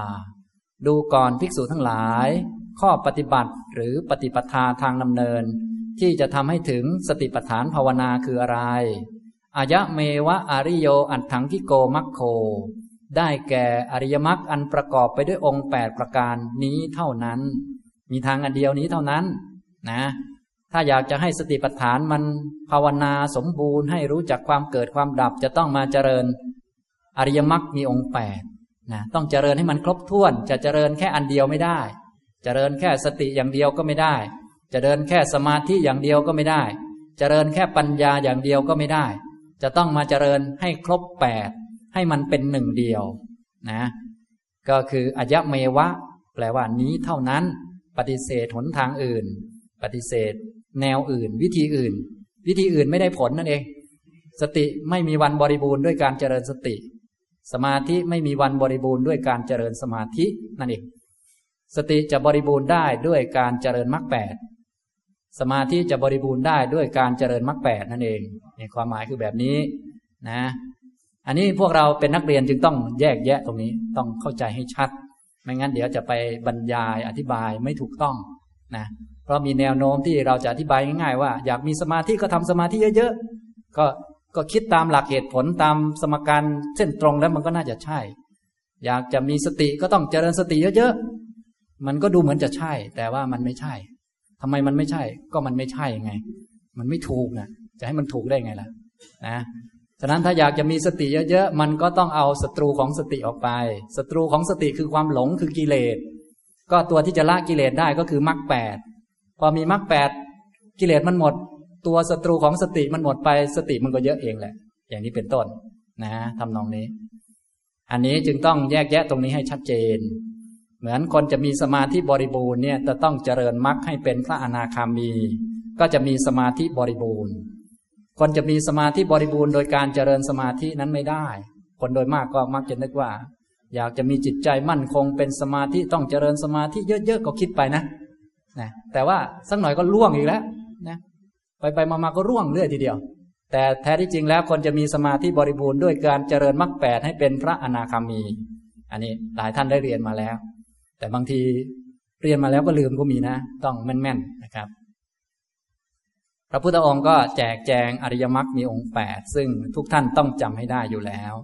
ก็เสยยะทีทางก็ได้แก่ สัมมาทิฏฐิ สัมมาสังกัปโป สัมมาวาจา สัมมากัมมันโต สัมมาอาชีโว สัมมาวายาโม สัมมาสติ สัมมาสมาธิอยังวุจจติ ภิกขเว สติปัฏฐานภาวนาคามินีปฏิปทา ดูก่อนภิกษุทั้งหลาย นี้เรียกว่า ปฏิปทาหรือทางดำเนินที่ทำให้ถึงสติปัฏฐานภาวนา อย่างนี้นะครับ นี่ก็แยกแยะให้ฟังทางด้านสติปัฏฐานก็ต้องรู้จัก สติปัฏฐานภาวนาก็ต้องรู้จัก ปฏิปทาหรือทางดำเนินที่จะทำให้ถึงตรงนี้ก็ต้องรู้จักด้วยนะเราจะได้มาปฏิบัติให้ตรงให้ถูกต้องนะอย่างนี้อยากจะถึงแต่ไม่รู้ทางไปมันก็ไม่ถึงเหมือนกัน อยากจะได้ญาณปัญญาเห็น ความเกิดความดับแต่ไม่รู้หลัก ไม่รู้ปฏิปทา มุ่งจ้องแต่จะกำหนดเกิดดับ แต่ไม่รู้ปฏิปทามันก็ไม่ได้ ต้องรู้จักทำตรงนี้นะครับ นี่คือแยกแยะเป็นเบื้องต้นนะครับ มีอยู่สองชุดที่ให้เรียนกันในตอนเบื้องต้น อันที่หนึ่งก็คือ โพธิปักจียธรรมนะเจ็ดหมวดนะครับ หกหมวดแรกบรรยายด้วยคำที่เป็นพระหูวจนะ เป็นพระหูพจน์ คือแสดงว่ามีการกระทำหลาย ๆ ครั้ง เช่นสติปัฏฐานนี้ เป็นการกระทำหลาย ๆ ครั้ง เป็นมรรคเบื้องต้นไม่ใช่มรรคจริงนะเป็นมรรคในแง่ที่ว่ามันเป็นหนทาง แต่ไม่ใช่มรรคในแง่ว่ามันทำลายกิเลสได้ หมายความว่าสติปัฏฐานแท้จริงแล้วมันยังทำลายกิเลสไม่ได้ มันเป็นมรรคเป็นทางไป ไม่เหมือนอริยมรรคมีองค์แปดที่บรรยายด้วยคำเอกวจนะ เป็นคำแสดงว่าเป็นมรรคที่ทำลายกิเลสได้ ฉะนั้นการทำคุณงามความดีหรือปฏิบัติธรรมต้องปฏิบัติให้มันรวมเป็นหนึ่งให้เป็นอริยมรรคมีองค์แปดจึงจะทำลายกิเลสได้ จะเจริญสติปัฏฐานดีขนาดไหน จิตใจจะดีงามอย่างไรสมาธิดีอย่างไรก็ละกิเลสไม่ได้เราต้องรู้ก่อนตรงนี้นะไม่อย่างนั้นจะไปดีใจที่ตนได้สติได้สมาธิ ตอนวันมีสติดีมันก็ดีนะตอนวันไม่ดีมันก็จะไม่ดีเอานะตอนที่สงบมันก็สงบดีละตอนไม่สงบเดี๋ยวจะฟุ้งซ่านเอานะแต่ถ้าเรารู้จักกันนั้นเราก็จะได้ไม่ประมาทว่า เอาเราต้องทำให้มันถึงอริยมรรคนะมันถึงจะตัดกิเลสได้ อย่างนี้ทำนองนี้นะครับ นี้ที่เราจะเรียนก็เป็นเรื่องสติปัฏฐานภาวนา ซึ่งเป็นหนึ่งในโพธิปัจจยธรรม เป็นโพธิปัจจยธรรมหมวดที่หนึ่ง นะครับ เป็นธรรมะชั้นสูงเลยนะครับ น้อยคนจะได้เรียน ส่วนใหญ่ก็จะได้เรียนกันเรื่องทาน เรื่องศีลเรื่องสมาธิกันแต่เรื่องระดับสูง สติปัฏฐาน ซึ่งเป็นโพธิปักจียธรรมนี้ น้อยคนจะได้เรียนนะเรื่องทานศีลสมาธินี่เรียนกันประจำอยู่แล้ว ไม่ว่ายุคไหนก็เรียนกัน แต่ว่าเรื่องระดับโพธิปักจียธรรมนี้ต้องมีพระพุทธเจ้าจึงจะมีขึ้นมา จึงสำคัญมาก พระพุทธเจ้าเลย ให้ เรียนไว้ให้ดี สาธุกังอุคเหตวา ก็คือให้ท่องจำไว้ให้ดีๆ ท่องจำไว้ให้แม่นๆอย่าให้คลาดเคลื่อนทั้งด้าน พยัญชนะ แล้วก็ให้พากันปฏิบัตินะครับ ส่วนตัวธรรมะที่สองที่ยกมาให้ท่านนิสิตได้ดูกันก็คือเรื่องสติปัฏฐานภาวนา ให้แยกแยะสามส่วน สติปัฏฐานเป็นอย่างหนึ่ง สติปัฏฐานภาวนาเป็นอย่างหนึ่ง สติปัฏฐานก็ไม่ใช่สติปสติธรรมดา แต่เป็นสติตามหลักที่ท่านแสดงไว้นี้ ซึ่งจะมีรายละเอียดในมหาสติปัฏฐานสูตรนั่นเอง ส่วนสติปัฏฐานภาวนาก็คือการเห็นความเกิด ความดับ เหตุเกิดเหตุดับของกาย ของเวทนาของจิตของธรรมนั่นแหละนะซึ่งเป็นปัญญาระดับสูงขึ้น หรือที่พวกเรานิยมเรียกว่าเป็นวิปัสนาญาณวิปัสนาปัญญาอะไรก็แล้วแต่จะเรียกนะครับ อย่างนี้นะซึ่งการที่จะถึงตรงนี้ได้ถึงสติปัฏฐานภาวนาก็ต้องมีปฏิปทาก็คืออริยมรรคอันประกอบไปด้วยองค์ 8 ประการนะฉะนั้นถ้าเราไม่คิดมาก เราก็ปฏิบัติอยู่ในอริยมรรคมีองค์ 8 ในปัญญาในศีลในสมาธิ ไม่ใช่ปฏิบัติ สติปัฏฐานอย่างเดียว ไม่ใช่ปฏิบัติสมถะอย่างเดียว ไม่ใช่ปฏิบัติวิปัสสนาอย่างเดียว ปฏิบัติอยู่ในอริยมรรคมีองค์แปดให้ครบสมบูรณ์หรือว่าให้เหมาะสมพอดีกัน ปัญญาก็พอดีกับความคิด ความคิดก็พอดีกับวาจาวาจา ก็พอดีกับการกระทำให้มันพอดีกันทุกเรื่องเหมาะสมทุกเรื่อง ครบแปดอย่างนี่แหละคือ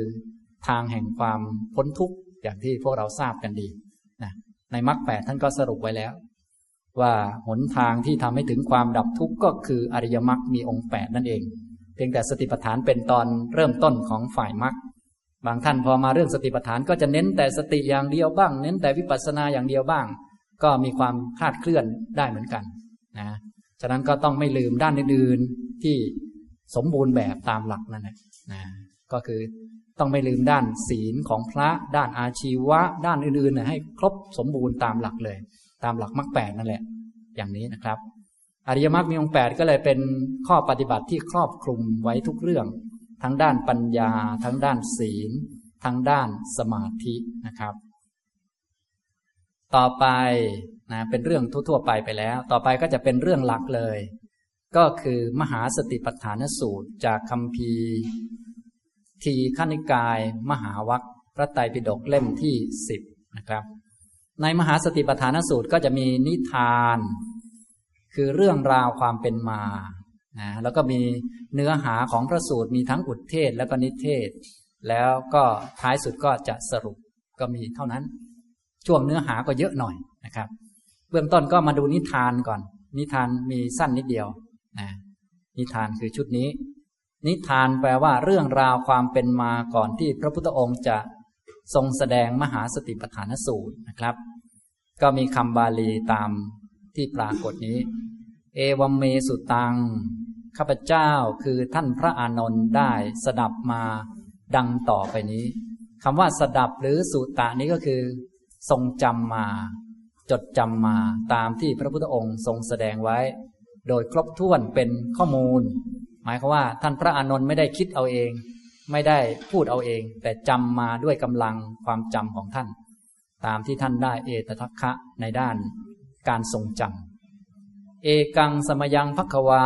กุรูสุวิหารติกัมมาสธรรมังนามะ กุรูนังนิคโม ในสมัยหนึ่งพระผู้มีพระภาคประทับอยู่ที่ นิคมของชาวกุรุ ชื่อว่ากัมมาสธรรมะ ในแคว้นกุรุนะกุรุก็เป็นแคว้นหนึ่งในยุคพุทธกาลนะ ก็เป็นแคว้นที่ท่านกล่าวไว้ในคำพีบอกว่าเป็นแคว้นที่อุดมสมบูรณ์ ผู้คนก็มีสุขภาพร่างกายแข็งแรง อาหารก็อุดมสมบูรณ์อากาศก็ดี พระภิกษุก็มีการจาริกมาแสดงธรรมอยู่เสมอนะมีผู้สนใจปฏิบัติธรรมกันมาก อากาศดีอาหารดีนะถ้าเป็นบางสถานที่ เป็นพวกทุพพิกภัยในการปฏิบัติธรรมก็จะลำบากเช่นกัน เพราะมัวแต่หาข้าวหาน้ำกินก็ อดอดอยากอยากก็จะปฏิบัติธรรมลำบาก ส่วนแคว้นกุรุนี่ เป็นแคว้นที่อุดมสมบูรณ์ ชนชาวเมืองก็ปฏิบัติธรรมกันมากมาย พระก็นิยมมาพักแล้วก็มาแสดงธรรมที่นี่เยอะ ในภายหลังพระพุทธองค์ก็ทรงเสด็จมาแล้วก็มาแสดงมหาสติปัฏฐานสูตรที่นี่ ถ้าว่าตามคำพีนั้นท่านว่า พระสูตรที่พระพุทธองค์มาแสดงที่แคว้นกุรุนี้เป็นพระสูตรยากๆทั้งนั้นเลย พระสูตรที่มีความสำคัญและยากๆเข้าใจได้ยากที่ครอบคลุมเนี่ยมีหลายพระสูตร ถ้าเป็นในคำพีทีขณิกายนี้ก็จะมีมหาสติปัฏฐานสูตรนี่ยาวมาก แสดงหลักปฏิบัติ และก็จะมีอีกพระสูตรหนึ่งคือ มหานิทานสูตร แสดงปฏิจจสมุปบาทที่ครอบคลุม ทั้งฝ่าย วัฏฏสงสารวนเวียน แล้วก็ทั้งฝ่าย ปัญหาในทางโลกครอบคลุมทีเดียวนะพระสูตรยากๆใหญ่ๆยาวๆเนี่ยจะมาแสดงที่แคว้นกุรุ ก็เพราะว่าคนกุรุนั้นสุขภาพร่างกายดี ปฏิบัติธรรมเก่ง แล้วก็เป็นคนที่พร้อมในการรับพระธรรมเทศนาที่ลึกซึ้งนะในมัชฌิมนิกายก็มีหลายสูตรที่ใหญ่ ๆ แล้วก็ ยากๆนี่มันแสดงที่นี่กันนะครับ ฉะนั้นในมหาสติปัฏฐานสูตรก็ขึ้นชื่อว่าเป็นพระสูตรหนึ่งที่มีความยากคำว่ายากหมายก็ว่า รวมข้อปฏิบัติมาไว้ในที่เดียวกันเยอะแยะไปหมด ถ้าเป็นสูตรอื่นก็แสดงแค่ข้อปฏิบัติเรื่องสองเรื่องแล้วก็จบไปเลย คนก็เอาไปปฏิบัติสำเร็จกันไปมากมาย แต่สูตรนี้แสดงไว้ครอบคลุมนะ ทีนี้เมื่อแสดงไว้ครอบคลุมเยอะบางทีก็เลือกยากเหมือนกันไม่รู้จะเอาอันไหน เพราะดีหมดเนี่ยดีหมดนี้ก็ยากเหมือนกันนะคือคือมันดีหมดไงเอาดูอันนี้ก็ดี อันนี้ก็ดีปฏิบัติข้อนี้ก็ดีเลย ไม่รู้จะเอาอันไหน แต่ถ้าเป็นสูตรอื่นนี่ก็ให้พิจารณาอันนี้ไปเลย อันนี้ไปเลยเอาอันเดียวไปเลย อย่างนั้นนะฮะ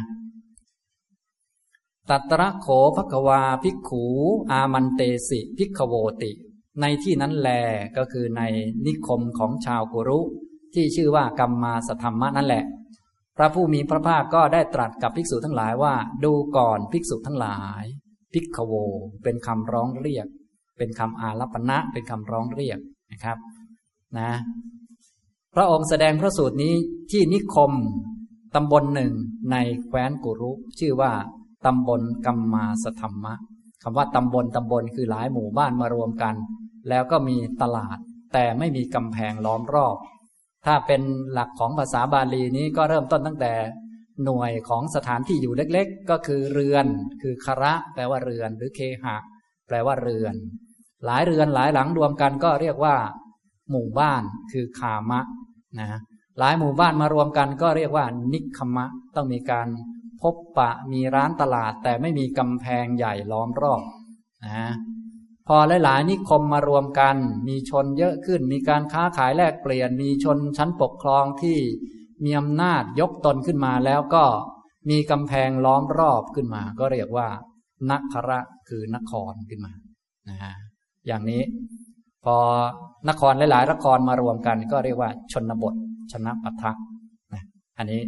ชนะปัทะหรือรัฐะก็ได้แล้วแต่ อันนี้ก็หลายแบบนะครับ แต่ตอนนี้เป็นนิคมะเป็นนิคม นะพระพุทธองค์ก็ตรัสเรียกภิกษุทั้งหลายก่อนว่าภิกขโว ดูก่อนภิกษุทั้งหลาย เป็นคำร้องเรียกเพื่อเตือน พระภิกษุทั้งหลายให้มาตั้งใจรับพระธรรมเทศนา เพราะว่าตอนนั้นอาจจะส่งใจหรือสนใจเรื่องอื่น สนใจกรรมฐานอยู่ ตอนนี้ก็ให้ตั้งใจมาฟังนะทีนี้คำว่าพิกโวนี่ก็เป็นคำร้องเรียก เป็นคำร้องเรียกผู้รับธรรมเทศนา พระทันเตติเตภิกขูภควะโตปัจจัดโสสูง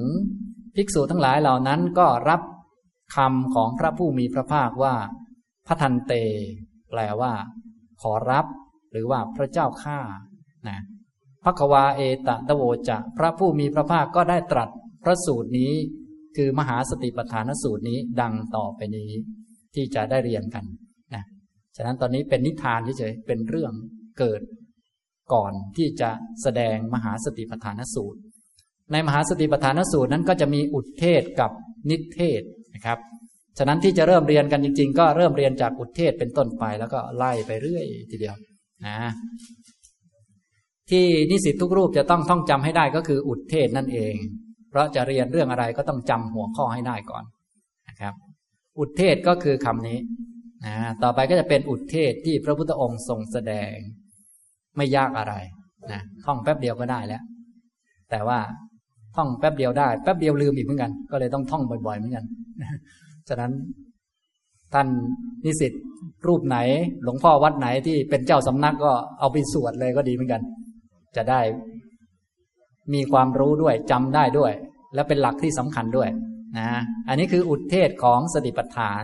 นะครับ ในสไลด์ที่ผมฉายก็จะมีอยู่สามหน้าด้วยกันในหน้าที่หนึ่ง หน้าที่สองแล้วก็หน้าที่สามนี่จบอุทเทศแล้วทีนี้มาดูคำก่อน เอกายโนอายังพิกเวมัคโค ดูก่อนภิกษุทั้งหลาย ทางนี้เป็นทางเอก เอกายโน แปลว่าทางเอก มาจากคำว่า เอกะบวกกับอายนะ อายนะ แปลว่าถนน แปลว่าทางอายังพิกเวมัคโค ดูก่อนภิกษุทั้งหลาย ทางนี้เป็นทางเอก บางทีก็แปลว่าทางนี้เป็นทางเดียวก็ได้แล้วแต่คำแปลก็ยักเยื้องตามเหมาะสม แต่เดี๋ยวจะยกอัตถกถามาอธิบายให้ดูอีกต่อหนึ่ง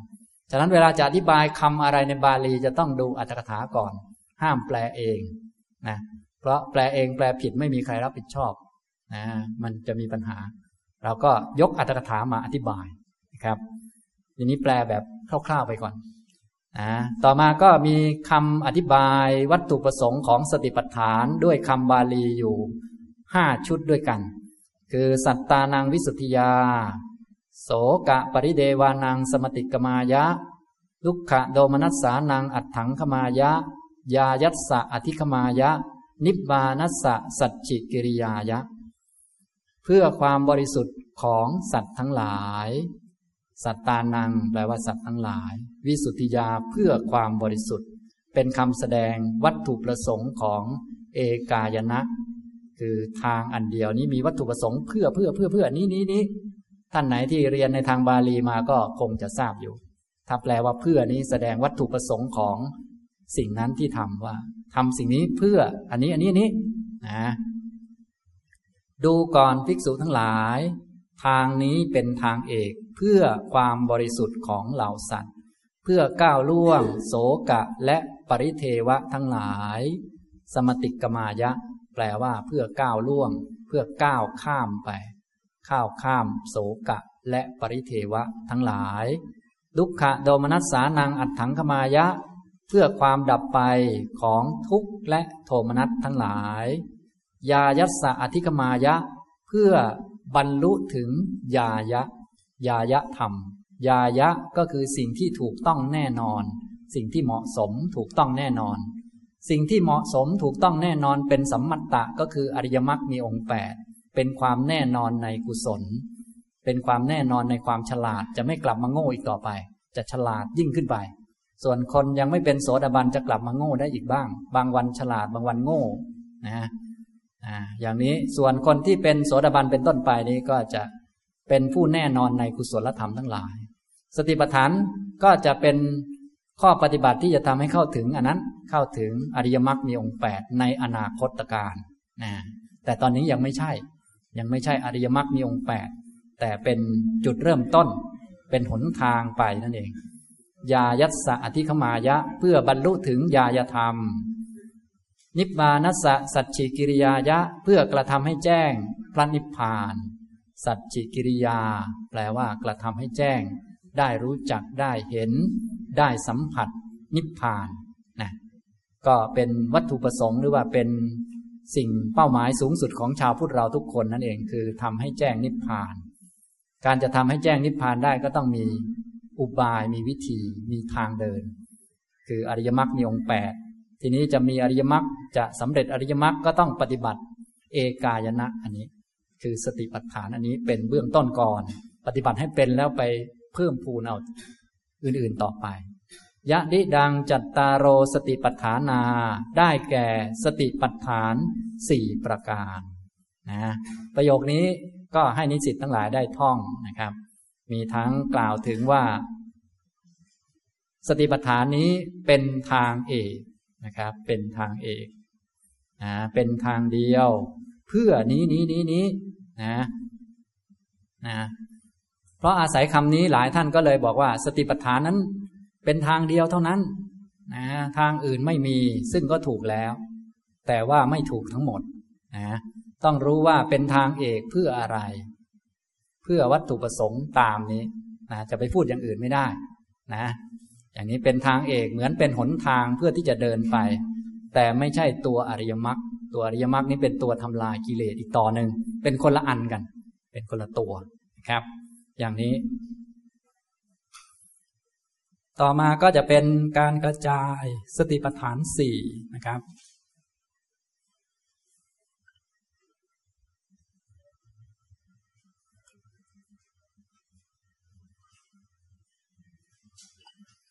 กระจายสติปัฏฐานทั้งสี่ออกมาโดยอุทเทศโดยหัวข้อก่อนกตเม จัตตาโรสี่ประการอะไรบ้าง อิธ ภิกขเว ภิกขุ ดูก่อนภิกษุทั้งหลาย ภิกษุในพระศาสนานี้ กาเยกายานุปัสสีวิหรติ เป็นผู้พิจารณาเห็น หรือแปลว่า เป็นผู้เห็นบ่อยๆ เห็นเนืองๆ เห็นอยู่เสมอๆ เป็นผู้ตามเห็น ซึ่งกายในกาย อยู่อาตาปี สัมปชานโนสติมา มีความเพียรเผากิเลส มีสัมปชัญญะ มีสติ วินยะโลเกอภิชาโดมนัสสัง ถอน หรือกำจัด ซึ่งอภิชาและโทมนัสในโลก ตอนนี้แปลไปทีละคำทีละคำก่อนนะ ให้ถือว่าเป็นคำแปลของผมแปลไปก่อนนะครับ ท่านใดที่เชี่ยวชาญทางบาลีก็นึกคำแปลในใจไปก่อน เดี๋ยวจะมีคำอธิบายในอัตถกถาต่อไป เวทนาสุเวทนานุปัสสีวิหรติ เป็นผู้เห็นบ่อยๆ เห็นเนืองๆ เห็นเป็นประจำ หรือพิจารณาเห็น ซึ่งเวทนาในเวทนาทั้งหลาย อยู่ อาตาปีสัมปชาโนสติมา เป็นผู้มีความเพียรเผากิเลส มีสัมปชัญญะ มีสติ วินยะโลเกอภิชาโดมนัสสัง ถอนหรือกำจัด ซึ่งอภิชาและโทมนัสในโลกนะนี่ก็คือสองข้อไปแล้ว หมวดกาย หมวดเวทนา ต่อมาก็หมวดจิต จิตเตจิตตานุปัสสี วิหารติ เป็นผู้เห็นบ่อยๆ เห็นเป็นประจำ เห็นเนืองๆ ซึ่งจิตในจิตอยู่ อาตาปีสัมปชาโนสติมา เป็นผู้มีความเพียรเผากิเลส มีสัมปชัญญะ มีสติ วินยะโลเกอภิชาโดมนัสสังกำจัดหรือถอน ซึ่งอภิชาและโทมนัสในโลกธรรมเมสุธรรมานุปัสสีวิหารติ เป็นผู้เห็นบ่อยๆ เห็นเป็นประจำเห็นเนืองๆหรือพิจารณาเห็นซึ่งธรรมในธรรมทั้งหลาย อยู่ อาตาปีสัมปชาโนสติมา เป็นผู้มีความเพียรเผากิเลสมีสัมปชัญญะมีสติ วินยะโลเกอภิชาโดมนัสสัง ถอนหรือละอภิชาและโทมนัสในโลกได้นะนี่คืออุทเทศนะครับ อันนี้ต้องจำให้ได้ ถ้าจำได้แล้วเมื่อไปอ่านคำอธิบายในอัตถกถาต่างๆ เราก็จะได้เข้าใจชัดเจน จะได้ไม่สับลำดับกัน ถ้าเราจำอุทเทศไม่ได้ เดี๋ยวพอไปอ่านอธิบาย เอ๊ะคำนี้อยู่ตรงไหน สลับคำกันไปกันมามันงงทีนี้นะ อย่างนี้ผมจึงได้เน้นว่าให้ท่านนิสิตเรียนจบคอร์สนี้ไปแล้ว อย่างน้อยก็ให้จำอุทเทศให้ได้ มีสามหน้าสไลด์แหละ หน้าที่หนึ่งก็คือหน้านี้ เอกายโนอายังพิกเวมัคโคนี่จนถึงยะดิดังจัตตาโรสติปัฏฐานา นี่แหละ ให้จำให้แม่นนะครับ ส่วนแยกแยะคำไหนเป็นคำไหนก็จะอธิบายต่อไป ถ้าเป็นคนอุคติตันยูฟังแค่นี้บรรลุไปแล้วเนี่ยนะเนี่ยฟังแค่นี้บรรลุจริงๆนะบางท่านบอกว่าโอ้ยังแปลหนังสือไม่ออกเลย อันนี้คือไม่เข้าข่ายนะไม่เข้าข่าย อยู่ข่ายไหนก็ไม่ไม่ทราบแล้วหรือรอดตะข่ายก็ยังไม่ทราบ แต่ถ้าอุกติตันยูนี่ท่านว่าตั้งอุเทศขึ้นมาในบรรลุเลยนะตั้งอุเทศตั้งหัวข้อขึ้นมาเนี่ยเมื่อกี้ผมตั้งไปจบไปแล้ว ก็หลายท่านก็ยังงงอยู่เลยเนี่ยก็ ก็เรียกว่าไม่เข้าข่ายอุกติตันยูนะนี่สไลด์ที่สองแล้วก็สไลด์ที่สามนะครับ นี่ก็คือมหาสติปัฏฐานสูตร เวลาจะอธิบายนะเราจะอธิบายด้วยคำแปลนั้นก็ยังไม่ได้ เพราะว่าคำแปลนั้นเป็นความเห็นของผู้แปล ต้องมาดูอัตถกถา ว่าแต่ละคำหมายความว่าอย่างไร พอได้ความหมายจากอัตถกถาแล้วจึงค่อยแปล หรือจะไม่แปลก็ได้ เข้าใจบาลีไปเลยก็ได้ นะ ดูอัตถกถาในทีขณิกาย มหาวัคอัตถกถา ผมไม่ได้ยกมาทั้งหมด ตัดมาเฉพาะบางคำให้ท่านรู้จักว่า เวลาเขาอธิบายคำสอนพระพุทธเจ้านั้น ไม่ได้อธิบายเองต้องอธิบายตามอัตถกถา ตามดีกา ตามคำพีต่างๆ ต้องมีหลักการนะอย่างน้อยก็ต้องใส่องค์ธรรมใส่สภาวะเข้าไป จะคิดเอาเองไม่ได้ ถ้าคิดเอาเองมันก็เป็นของตัวเองมันไม่ใช่ของพระพุทธเจ้า ก็ต้องรับผิดชอบตัวเองไปนะอันนี้ก็ต้องแยกแยะ ก็มาดู ท่านก็เอาคำแรกเลยคำแรกในบาลีเมื่อกี้นะถ้าผมฉายไปฉายมาท่านก็จะงงนิดหน่อย ก็ชุดแรกคำว่า เอกายโนอายังพิกเวมัคโคนี่ท่านจะอธิบายชุดนี้ท่านจะอธิบายชุดนี้จะอธิบายคำว่า เอกายโนเนี่ย มีความหมายว่าอะไร ตัทธะเอกายโนติเอกมัคโค ในบรรดาคำทั้งหลายเหล่านั้นคำบาลีว่า เอกายโน มีความหมายเท่ากับคำว่า เอกมัคโค เพราะคำว่า อายโนเนี่ยมีความหมายเท่ากับมัคนั่นแหละนะเอกายโนอายังพิกเวมัคโค ทางนี้เป็นทางเดียว มัคก็แปลว่าทาง อายโนก็แปลว่า ทางเหมือนกัน ความหมายอันเดียวกัน ท่านก็เลยบอกเหตุผลว่า เพราะว่าคำว่า อายนะนี่เป็นชื่อของมรรคเป็นชื่อของหนทาง และชื่อของหนทางนั้นมีหลายคำมัคคัสสะหิมัคโค ปันโถ ปะโถ ปัจโช อัญชสัง วะตุมายตนัง นาวา อุตระเสตูจะ กุลโลจะ ทิสิ สังกโมติ คำเหล่านี้ล้วนเป็นชื่อของหนทางทั้งนั้น ล้วนเป็นชื่อของมรรคเท่านั้น ก็คือคำว่ามรรคก็ดี ปันธะก็ดีเป็นชื่อของมรรคหนทาง ท่านไหนที่เรียนปรริญญาสูงๆแล้วให้แต่งคาถานี่นะสับสับหนึ่งเนี่ยนะคำบาลีนี่ต้องจำแม่นๆว่าแม้มีคำไหนใช้แทนได้บ้างคำว่ามรรคนี้ใช้คำว่า ปันถะแทนก็ได้ปะถะก็แปลว่าทาง ปัจฉะก็แปลว่าทาง อัน ชะสะก็แปลว่าทาง วะตุมะ ก็แปลว่าทาง อายนะ ซึ่งในพระสูตรนี้ใช้คำว่า อายนะ แปลว่าทาง นาวา ก็แปลว่าทาง อุตระเสตู แปลว่าทางเหมือนกัน กุลโลก็ได้ พิสิก็ได้ สังกโมก็ได้ นะพหูนินามานิ ชื่อของมรคนั้นมีชื่อมากมาย มีชื่อเยอะแยะ นะ ฉะนั้นคำว่า เอกายโนก็มีความหมายเท่ากับคำว่า เอกับมัคโคนั่นเอง อย่าไปคิดมากนะเพราะว่าคำว่า อายโนเท่ากับมัคโค อย่างนี้ สวายมิทะอายนะนาเมนะวุตโต เพราะฉะนั้นในที่นี้ พระผู้มีพระภาคจึงได้ตรัสถึงทางด้วยคำว่าอายนะ เพราะฉะนั้นจึงได้บาลีว่า เอกายโนอายังพิกเวมัคโค ดูก่อนภิกษุทั้งหลาย ทางนี้เป็นทางเดียว หรือทางนี้เป็นทางเอกนะนี้อธิบายคำว่า อายนะเท่ากับมัคคะนั่นเองเนี่ยอธิบายคำที่หนึ่งก่อน ทีนี้เอกะยังไม่ได้อธิบายก็ต้องอธิบายคำว่า เอกะ ที่แปลว่าหนึ่งหรือไม่แปลก็ได้ ทับศัพท์ไปเลย ทางนี้คือทางเอก นะฉะนั้นวิธีแปลหนังสือที่ปลอดภัยที่สุดคือ แปลทับศัพท์นะเช่น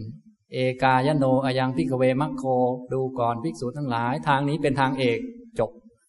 สบาย อันนี้ใครว่าไม่ได้ เพราะว่าเราทับศัพท์ เราทับศัพท์เราสบาย แต่ถ้าทางนี้เป็นทางเดียว เอ๊ะ มันเดียวยังไงละท่าน โอ้ทีนี้ต้องหาอธิบายแล้วอย่างนี้หรือบางท่านแปลเพี้ยนไปเป็นทางนี้คือทางหนึ่งเท่านั้นเนี่ยก็ยิ่งผิดไปใหญ่เลยไม่รู้ถูกยังไงบ้าง ก็ต้องมาดูอธิบายกันนะฉะนั้นหลักของการแปลง่าย ๆสำหรับผู้แปลเนี่ยก็ถ้าเป็นศัพท์ธรรมะก็ทับศัพท์ไว้ก่อนนะอันนี้สะดวกที่สุดนะครับ ทีนี้จะอธิบายคำว่า เอกะที่ว่า เอกะมัคโค เอกายโน เท่ากับเอกะมัคโค ที่แปลว่าทางหนึ่งคำว่าทางหนึ่งทางเอกนี้มีความหมายอยู่หกความหมาย ทางนี้เป็นทางเดียวคำว่าทางเดียวเนี่ย มีความหมายอยู่หกความหมาย บางท่านทางเดียวก็คือเส้นเดียวนี่ไง มันใช่หรือเปล่า มันต้องมาดูด้วยนะ ทางเอกนี้คือมันเอกไง ไม่ใช่โทไง ไม่ใช่ตรีจัตวา อธิบายไปเรื่อย ไม่รู้ถูกรู้ผิดยังไงนะ ก็ต้องอธิบายให้อยู่ในหกความหมายนี้ จึงจะถือว่าถูกไม่ผิดนะ ถ้าอธิบายนอกแนวนี้ก็ถือว่าแหวกแนวไปนะ ฉะนั้นเวลาเรามาเรียนเราก็ศึกษาให้เข้าใจมาอ่านคำอธิบาย เสร็จแล้ว เมื่อเรานำไปอธิบายเราก็อธิบายตามกำลังของตัวเอง ไม่ต้องอธิบายครบหมดก็ได้ แต่ให้อยู่ในหลักการ อันนี้เขาเรียกว่าอธิบายอย่างมีหลักการ เช่น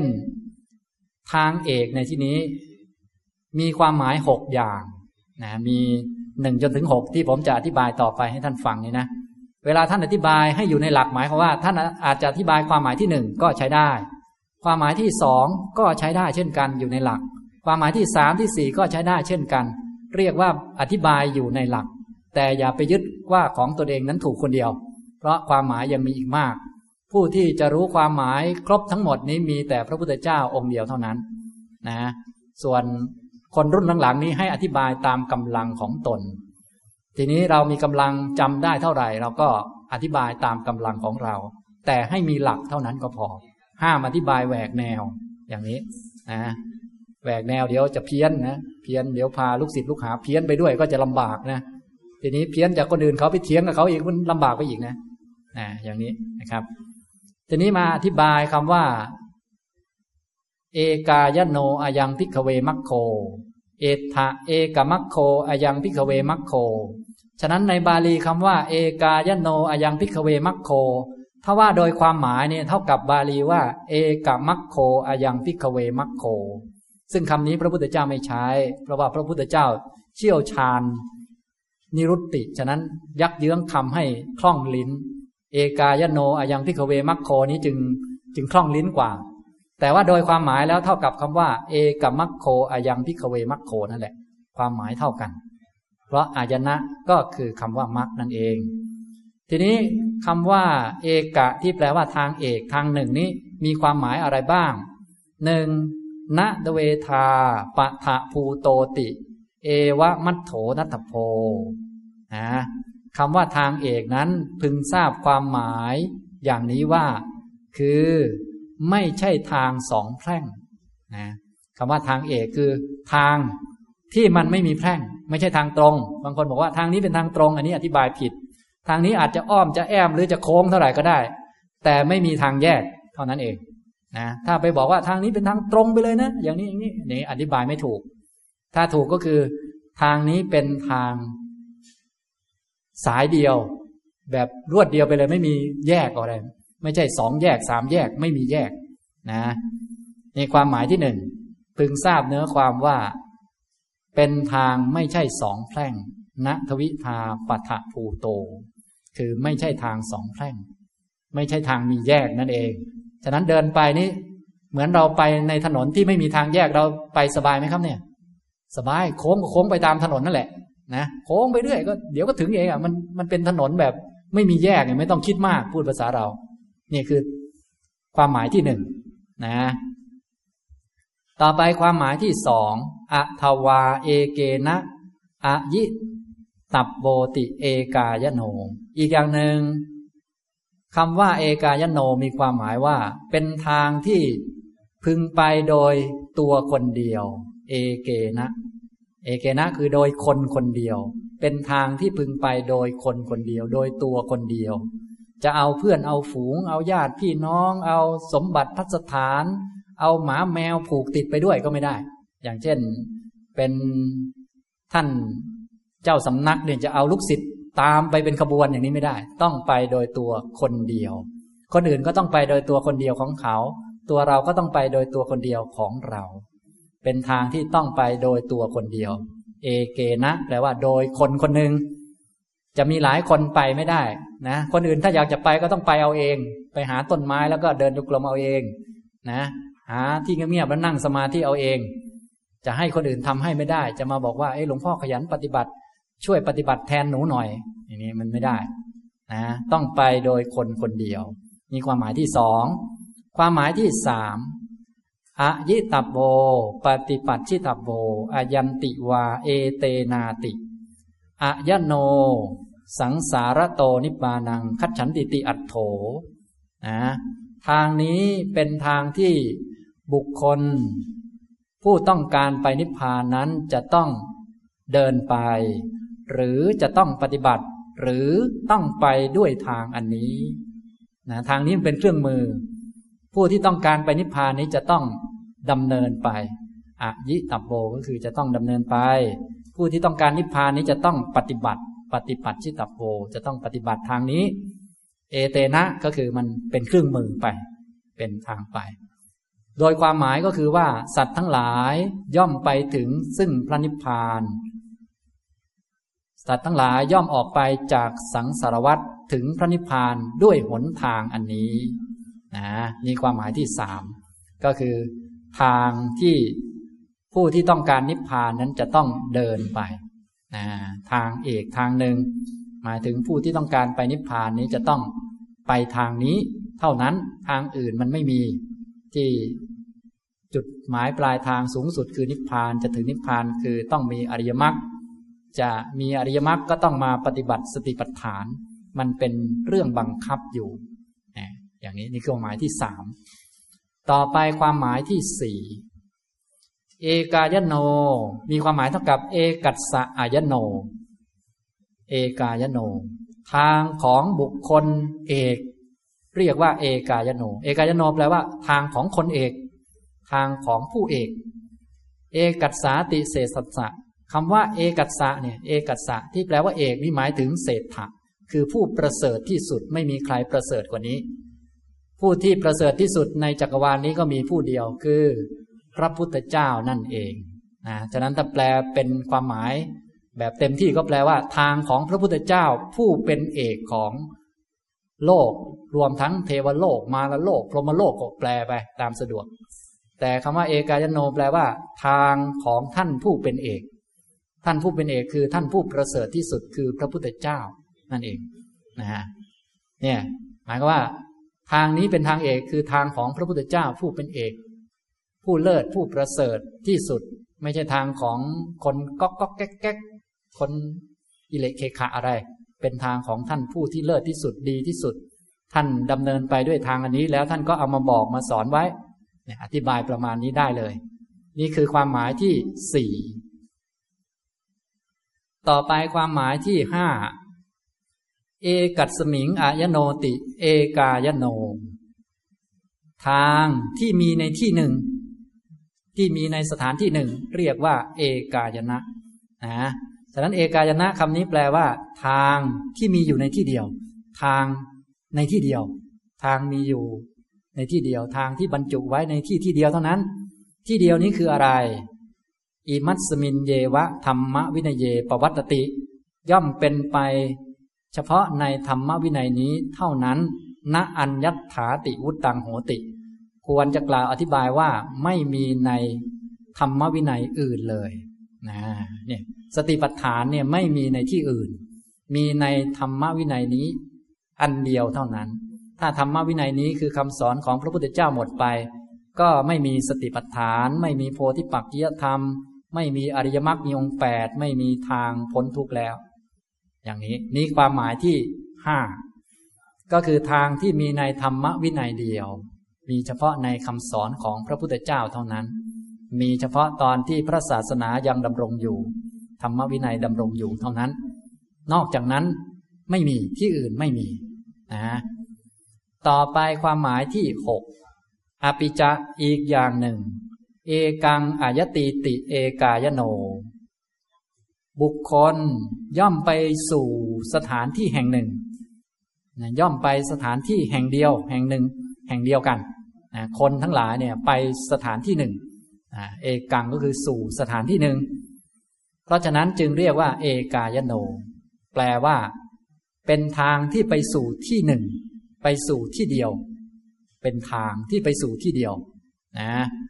อธิบายว่า ปุปปภาเค นานามุขะภาวนานยับปวัตโตปิอปรภาเคเอกังนิบานเมวะ คัจติติวุตตังโหติ มีคำอธิบายว่า ในตอนเบื้องต้น ผู้ปฏิบัติ ภาวนา แม้จะดำเนินไปด้วยทางต่างๆกัน ด้วยในแห่งการภาวนาที่ต่างๆกัน นานามุขะก็คือทางต่างๆกัน บางคนไปด้วยกาย และในหมวดกายก็มีลมหายใจ มีอิริยาบถใหญ่ อิริยาบถย่อย มีหมวด ที่เกี่ยวกับปฏิกูลมนสิการธาตุมนสิการ บางคนไปด้วยเวทนา บางคนปฏิบัติอยู่หมวดจิต บางคนปฏิบัติอยู่หมวดธรรมหมวดนั้นบ้างหมวดนี้บ้างแล้วแต่ ซึ่งมีอยู่เยอะแยะมากมาย นานามุขะก็คือทาง มีเยอะแยะหลากหลาย ภาวนานยะ ภาวนาในในแห่งการภาวนาวิธีการภาวนา เช่น แม้หมวดลมหายใจก็มีหลายแบบหลายใน หลายลักษณะ บางคนปฏิบัติเน้นให้ได้สมาธิก่อน แล้วค่อยวิปัสสนาก็มี บางคนหมวดลมหายใจนั่นแหละ เน้นวิปัสสนาไปเลยตั้งแต่ต้นก็มีมีหลากหลาย บางคนทำได้แค่ปฐมฌานก็เจริญวิปัสสนาก็มี บางคนได้ทุติยฌานก่อน ค่อยเจริญวิปัสสนาก็มี บางคนไม่ได้สักฌานก็ ก็ค่อยๆไปก็มี มีหลายใน มีหลายภาวนาในแต่หลักเนี่ย อันเดียวกันนี่แหละ แต่หลายแบบหลายนัยยะนี่ในตอนเบื้องต้น แต่ว่าอัปรภาเคในตอนที่เป็นไปในภายหลังในตอนอื่นอีก ผู้ปฏิบัติก็ย่อมถึงซึ่งที่เดียวกันคือพระนิพพานเท่านั้นนะฉะนั้นคำว่าเอกังในที่นี้ เท่ากับนิพพานัง ก็คือทางไปสู่ที่เดียว คือนิพพาน แม้ตอนเบื้องต้นจะปฏิบัติมาไม่เหมือนกัน ใช้กรรมฐานไม่เหมือนกัน เทคนิคอุบายวิธีไม่เหมือนคนละอาจารย์เข้มข้น แตกต่างกันไม่เหมือนกันก็ได้ แต่ถึงจุดหมายอันเดียวกันคือพระนิพพาน จึงเรียกว่า เอกายโน แปลว่า ทางไปสู่ที่หนึ่งคือนิพพาน จะดูลมหายใจก็ไปนิพพาน จะเดินกลับไปกลับมาก็ไปนิพพาน จะนั่งพิจารณาผมขนเล็บฟันหนัง ก็ไปนิพพาน จะนั่งเพ่งกระดูกก็ไปนิพพาน อย่างนี้เป็นต้นนะนี่คือความหมายของคำว่า เอกายโนนะนี่คำแรกเองนะเนี่ย บางท่านบอกโอ้โหถ้าบรรยายทุกคำนี่สงสัยจะจะไม่ต้องจบกันมั้งเนี่ย ใช่ถูกแล้ว ฉะนั้นคำไหนที่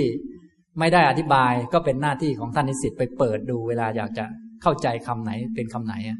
เนี่ย ผมยกตัวอย่างมา ทีนี้ถ้าต้องการอธิบายเพิ่มก็ไปดูดีกาเพิ่มบ้างอะไรบ้าง เราก็จะได้เข้าใจลึกซึ้งขึ้น อันนี้นะครับ นี่คือความหมายของคำว่า เอกายโนอายังพิกเวมัคโค ที่แปลว่า ภิกษุทั้งหลาย ทางนี้เป็นทางเอกทีนี้แปลเป็นไทยมันก็ มันก็ได้เท่านั้นแหละมันก็ประมาณหนึ่งแต่ความหมายของทางเอกนี่มีอยู่หกความหมาย ความหมายที่หนึ่งคือไม่ใช่ทางสองแพร่ง คือเป็นทางอาจจะคดเคี้ยวหรืออะไรก็ไม่รู้อะแต่ว่าไม่มีแยก ไม่มีสองแยกสามแยกสี่แยกอะไร นะฉะนั้นไม่ต้องคิดมากถ้าอยากจะไปนิพพานเนี่ย ดูกายเวทนาจิตทำไว้มันอยู่เท่านี้แหละ ไม่ต้องแยกไปโน่นไปนี่ให้ยุ่งยากอะไรแล้วนะ อันนี้ นี่คือความหมายที่หนึ่ง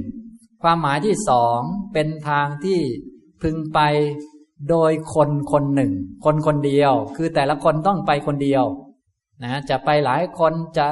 คลุกคลีกันไปอย่างนี้ไม่ได้ มันไม่ได้ทำทางนี้หรอกถ้าคลุกคลีกันสนุกสนานพูดคุยกันยินดีในการพูดคุย ชักชวนกันอย่างนั้นอย่างนี้นะอันนี้ทางที่พึงไปโดยคนคนเดียว คือคนเดียวปฏิบัติแล้วก็ทิ้งสิ่งอื่นๆทรัพย์สมบัติต่างๆไปนะถ้าไม่ทิ้งอะไรก็จะไม่ได้ไป ถ้าไม่ได้ปฏิบัติก็ไม่ได้ไปนะสามเป็นทางที่ผู้ต้องการนิพพานนั้นจะต้องปฏิบัติจะต้องดำเนินนะเป็นทางที่พาออกจากสังสารวัฏไปสู่พระนิพพานนะเป็นทางอันเอกอันเดียว เป็นเครื่องมืออันเดียว พูดภาษาเรา เป็นเครื่องมือเดียวของผู้ต้องการนิพพาน เป็นเครื่องมือเดียวของผู้ที่ อยากจะออกจากวัฏฏะสงสาร ไม่อยากจะติดในรสอาหาร ไม่อยากจะติดใจการกินการนอน ไม่อยากจะพุ่นกับนี่ละ ทางออกมีอันเดียว เป็นเครื่องมือของคนนี้ ถ้าต้องการจะออกจากวัฏฏะสงสารไปนิพพานเนี่ย มีเครื่องมืออยู่อันเดียวก็เลยเรียกว่า เอกายโนคือทางอันเดียวที่เป็นเครื่องมือพูดภาษาเรา เหมือนกับทางนี้เป็นเครื่องมือพาเราออกจากวัฏฏะไปนิพพาน อย่างนี้ ความหมายที่สี่ เป็นทางแห่งท่านผู้เอก ทางของท่านผู้เป็นเอกคือผู้ประเสริฐที่สุด คือพระพุทธเจ้า ผู้เป็นศาสดาของเทวดาและมนุษย์ทั้งหลาย เป็นผู้ประเสริฐที่สุด ทางนี้เป็นทางของพระพุทธเจ้า ทุกๆพระองค์ ในอดีตก็ไปด้วยทางนี้ ในอนาคตก็จักไปด้วยทางนี้ แม้ปัจจุบันก็ดำเนินด้วยทางนี้เช่นกัน ความหมายที่ห้า เป็นทางที่มีอยู่ในที่เดียว เป็นทางมีในที่เดียว ก็คือในธรรมวินัยนี้เท่านั้น ไม่ได้มีในที่อื่น เป็นไปในธรรมวินัยนี้ มีเฉพาะในธรรมวินัยนี้ ฉะนั้นธรรมวินัยนี้ยังดำรงอยู่ก็ ทางเอกก็ยังอยู่แถวนี้แหละ ก็หาเอานะหาอยู่กับเนี่ยลูกศิษย์ของพระพุทธเจ้านี่แหละ คนที่ท่านปฏิบัติอยู่อยู่แถวนี้แหละ ไม่ได้อยู่ที่อื่นเลย อย่างนี้ ความหมายที่หก ก็คือเป็นทางไปสู่ที่เดียวคือพระนิพพาน แม้ในตอนเบื้องต้นอาจจะปฏิบัติ ภาวนาในก็คือวิธีการเทคนิคในการภาวนานี้แตกต่างกัน นานามุขะนะมีมุกมีทางออกแตกต่างกันไปหลากหลาย กรรมฐานเทคนิคอุบายไม่เหมือนกันนะมีวิธีเทคนิคซึ่งมีอยู่เยอะแยะนะ ไม่เหมือนกันไม่เป็นไร แต่ว่าในภายหลังแล้ว ก็ย่อมไปถึงที่เดียวกันคือพระนิพพานเท่านั้น อันนี้คือความหมายของคำว่าทางเอกนะครับ อย่างนี้ ฉะนั้นในเมื่อเป็นอย่างนี้แล้ว ท่านก็อธิบายเพิ่มเติมให้เข้าใจให้เห็นชัดว่า อิทะปุบบะคา ปุบบะภาคะมัคสะอธิปเปตัตตา ฉะนั้นในมหาสติปัฏฐานสูตรนี้ จึงเป็นคำอธิบายปุพพภาคมัก แปลว่ามักเบื้องต้นเท่านั้น ไม่ใช่มักเบื้องปลายมักเบื้องปลายคืออริยมักมีองค์แปดมักนั้นแปลว่าทำลายกิเลสได้ ส่วนมักนี้แปลว่าหนทางนะความหมายไม่เหมือนกันนะใช้คำว่ามักเหมือนกัน แต่ความหมายไม่เหมือนกันทำไมมันเหมือนทำไมมันไม่เหมือนกัน ก็มันไม่เหมือนกันนะนะอย่าคิดมากก็แล้วกัน ท่านบอกว่าไม่เหมือนก็ไม่เหมือนซะเหมือนกันก็ทำไมมันไม่เหมือนอะก็คิดนะฉะนั้นเวลาเรียนธรรมะห้ามคิดมาก แต่ให้คิดมาก ๆ หน่อยก็ดีเหมือนกัน แต่ให้คิดตามที่ท่านว่าไว้ ห้ามคิดเองพูดภาษาเรา คิดเองแล้วจะเพี้ยนนะ อันนี้สรุปว่าในมหาสติปัฏฐานสูตรนี้ท่านอธิบายให้เป็นปุพพภาคมักนะเป็นมักเหมือนกัน แต่เป็นมักเบื้องต้น ห้ามอธิบายเป็นมักมีองค์แปดนั่นเอง เพราะว่าอริมักมีองค์แปดเป็นมักเบื้องปลาย สติปัฏฐานสี่ปฏิบัติไป จะเข้าถึงจะบรรลุถึง อริยมรรคในภายหลังตามอานิสงส์ข้อที่ว่า อะไรบ้างจำได้ไหมเนี่ยยายัสสะอธิคมายะเนี่ยเพื่อบรรลุถึงยายธรรมยายธรรมก็คืออริยมรรคมีองค์แปดเป็นมรรคเบื้องปลาย เป็นมรรคในภายหลังนะมรรคภายหลังอันนั้นแปลว่า ละกิเลสทำลายกิเลสได้นะครับ ส่วนมรรคเบื้องต้นแปลว่าทางไป ทางเอก ทางเอกมีกี่ความหมายหกความหมาย อธิบายยังไงก็ได้ขอให้อยู่ในนี้ ห้ามออกนอกแนวนี้นะห้ามแหวกแนวพูดภาษาเรานะอย่างนี้ แต่จำได้ไม่หมดไม่เป็นไรนะอย่างนี้นะครับ นี่เขาเรียกว่าอธิบายอย่างมีหลักการนะครับ อธิบายอย่างมีหลักการนะอันนี้ท่านทั้งหลายก็จะรู้จักวิธีการในการอธิบายหลักธรรมเพิ่มขึ้น จากการเรียนจากบาลีนะท่านก็อธิบายเพิ่มเติมว่า กายาดิจะ ตุอารมณัปปวัตโตหิ ปุบมัพาคะ สติปัฏฐานมัคโค อิทาทิเปโตณโลกุตโร คือมัคในที่นี้เป็น ปุพพภาคะ สติปัฏฐานมัคปุพพภาคะ แปลว่าเบื้องต้น สติปัฏฐานมัคโคมัคคือสติปัฏฐานนะสติปัฏฐานนี่เป็นมัคนะ แต่เป็นมัคในความหมายว่าทาง ไม่ใช่ในความหมายว่าอริยมัคนะมัคในความหมายว่าอริยมรรคแปลว่าเผาทำลายกิเลสทำลายสิ่งไม่ดีได้ ส่วนสติปัฏฐานนี้ทำลายฝ่ายไม่ดีไม่ได้นะเป็นเพียงแต่ละเพียงชั่วครั้งชั่วคราว แม้จะมีคำว่าวินยะโลเกอภิชาโดมนัสสัง ถอนอภิชาและโทมนัสในโลกก็เป็นการถอนชั่วคราวเท่านั้น ไม่ใช่ถอนเด็ดขาด เดี๋ยวท่านจะมีอธิบายต่อไป ห้ามอธิบายสติปัฏฐานเป็นมรรคนั่นเอง นะให้อธิบายสติปัฏฐานเป็นปุพพภาคมรรคสติปัฏฐานไม่ใช่อริยมรรคอย่างนี้ว่ากันง่ายๆนะเราก็ต้องแยกแยะ ฉะนั้นถ้าไม่เข้าใจเดี๋ยวจะอธิบายเป็นอันเดียวไปเลยนี่ไงมรรคผลทางอันนี้แหละละกิเลสได้แน่นอนอะไรก็ว่าไป ว่าไปเรื่อยนะ อันนี้จึงต้องอธิบายความหมายให้ตรงให้ถูกต้องนะครับนี่นะปุพพภาคสติปัฏฐานมรรคนั้นท่านอธิบาย ประสงค์เอาในที่นี้นะซึ่งปุพพาคาสติปัฏฐานมรรคนั้นเป็นไปในอารมณ์ทั้งสี่มีกายเป็นต้น กายาติก็คือกายเป็นต้น จะตุอารมณะ คืออารมณ์สี่ปวัตโตคือเป็นไป เพราะว่าปุพพาคสติปัฏฐานมรรคที่เป็นไปในอารมณ์สี่มีกายเป็นต้น ท่านประสงค์เอาในมหาสติปัฏฐานสูตรนี้ พระพุทธเจ้าประสงค์เอาในที่นี้ ณโลกุตโรไม่ใช่โลกุตระ ถ้าเป็นอริยมรรคมีองค์แปดนั้นเป็นโลกุตระ มีนิพพานเป็นอารมณ์ ส่วนสติปัฏฐานมีกาย มีเวทนา มีจิต มีธรรมเป็นอารมณ์อย่างนี้พอเข้าใจไหมครับ คนละอันกัน ถ้าเป็นโลกุตระอริยมรรคมีองค์แปดมีนิพพานเป็นอารมณ์ คนละตัวกัน คนละสภาวะนะครับ นะห้ามอธิบายให้เหมือนกันนะ เพราะว่าพระพุทธเจ้าไม่อธิบายเหมือนกัน ท่านประสงค์เอาในมหาสติปัฏฐานสูตรนี้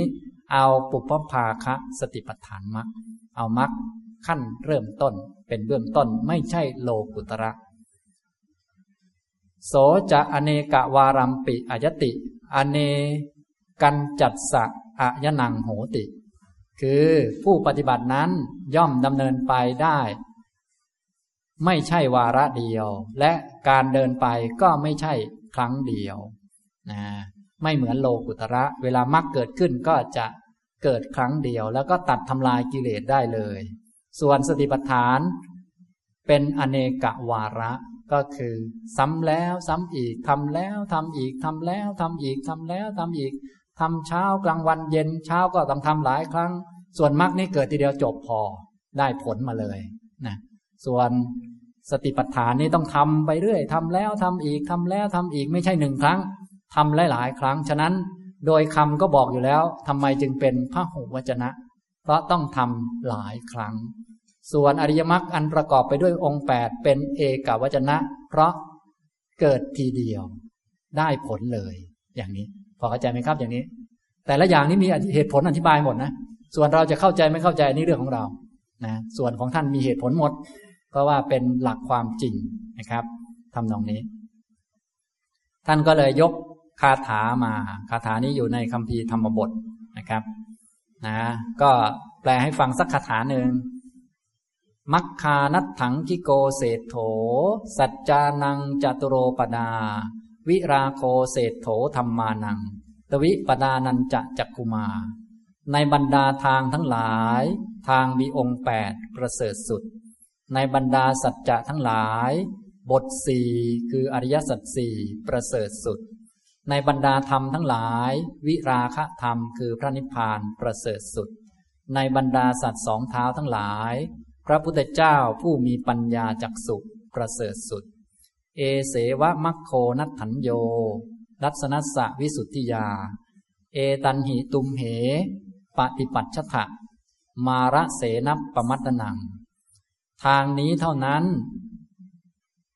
ทางอื่นไม่มี เพื่อความบริสุทธิ์แห่งทัศนะ คือญาณปัญญาสำหรับเห็นความจริง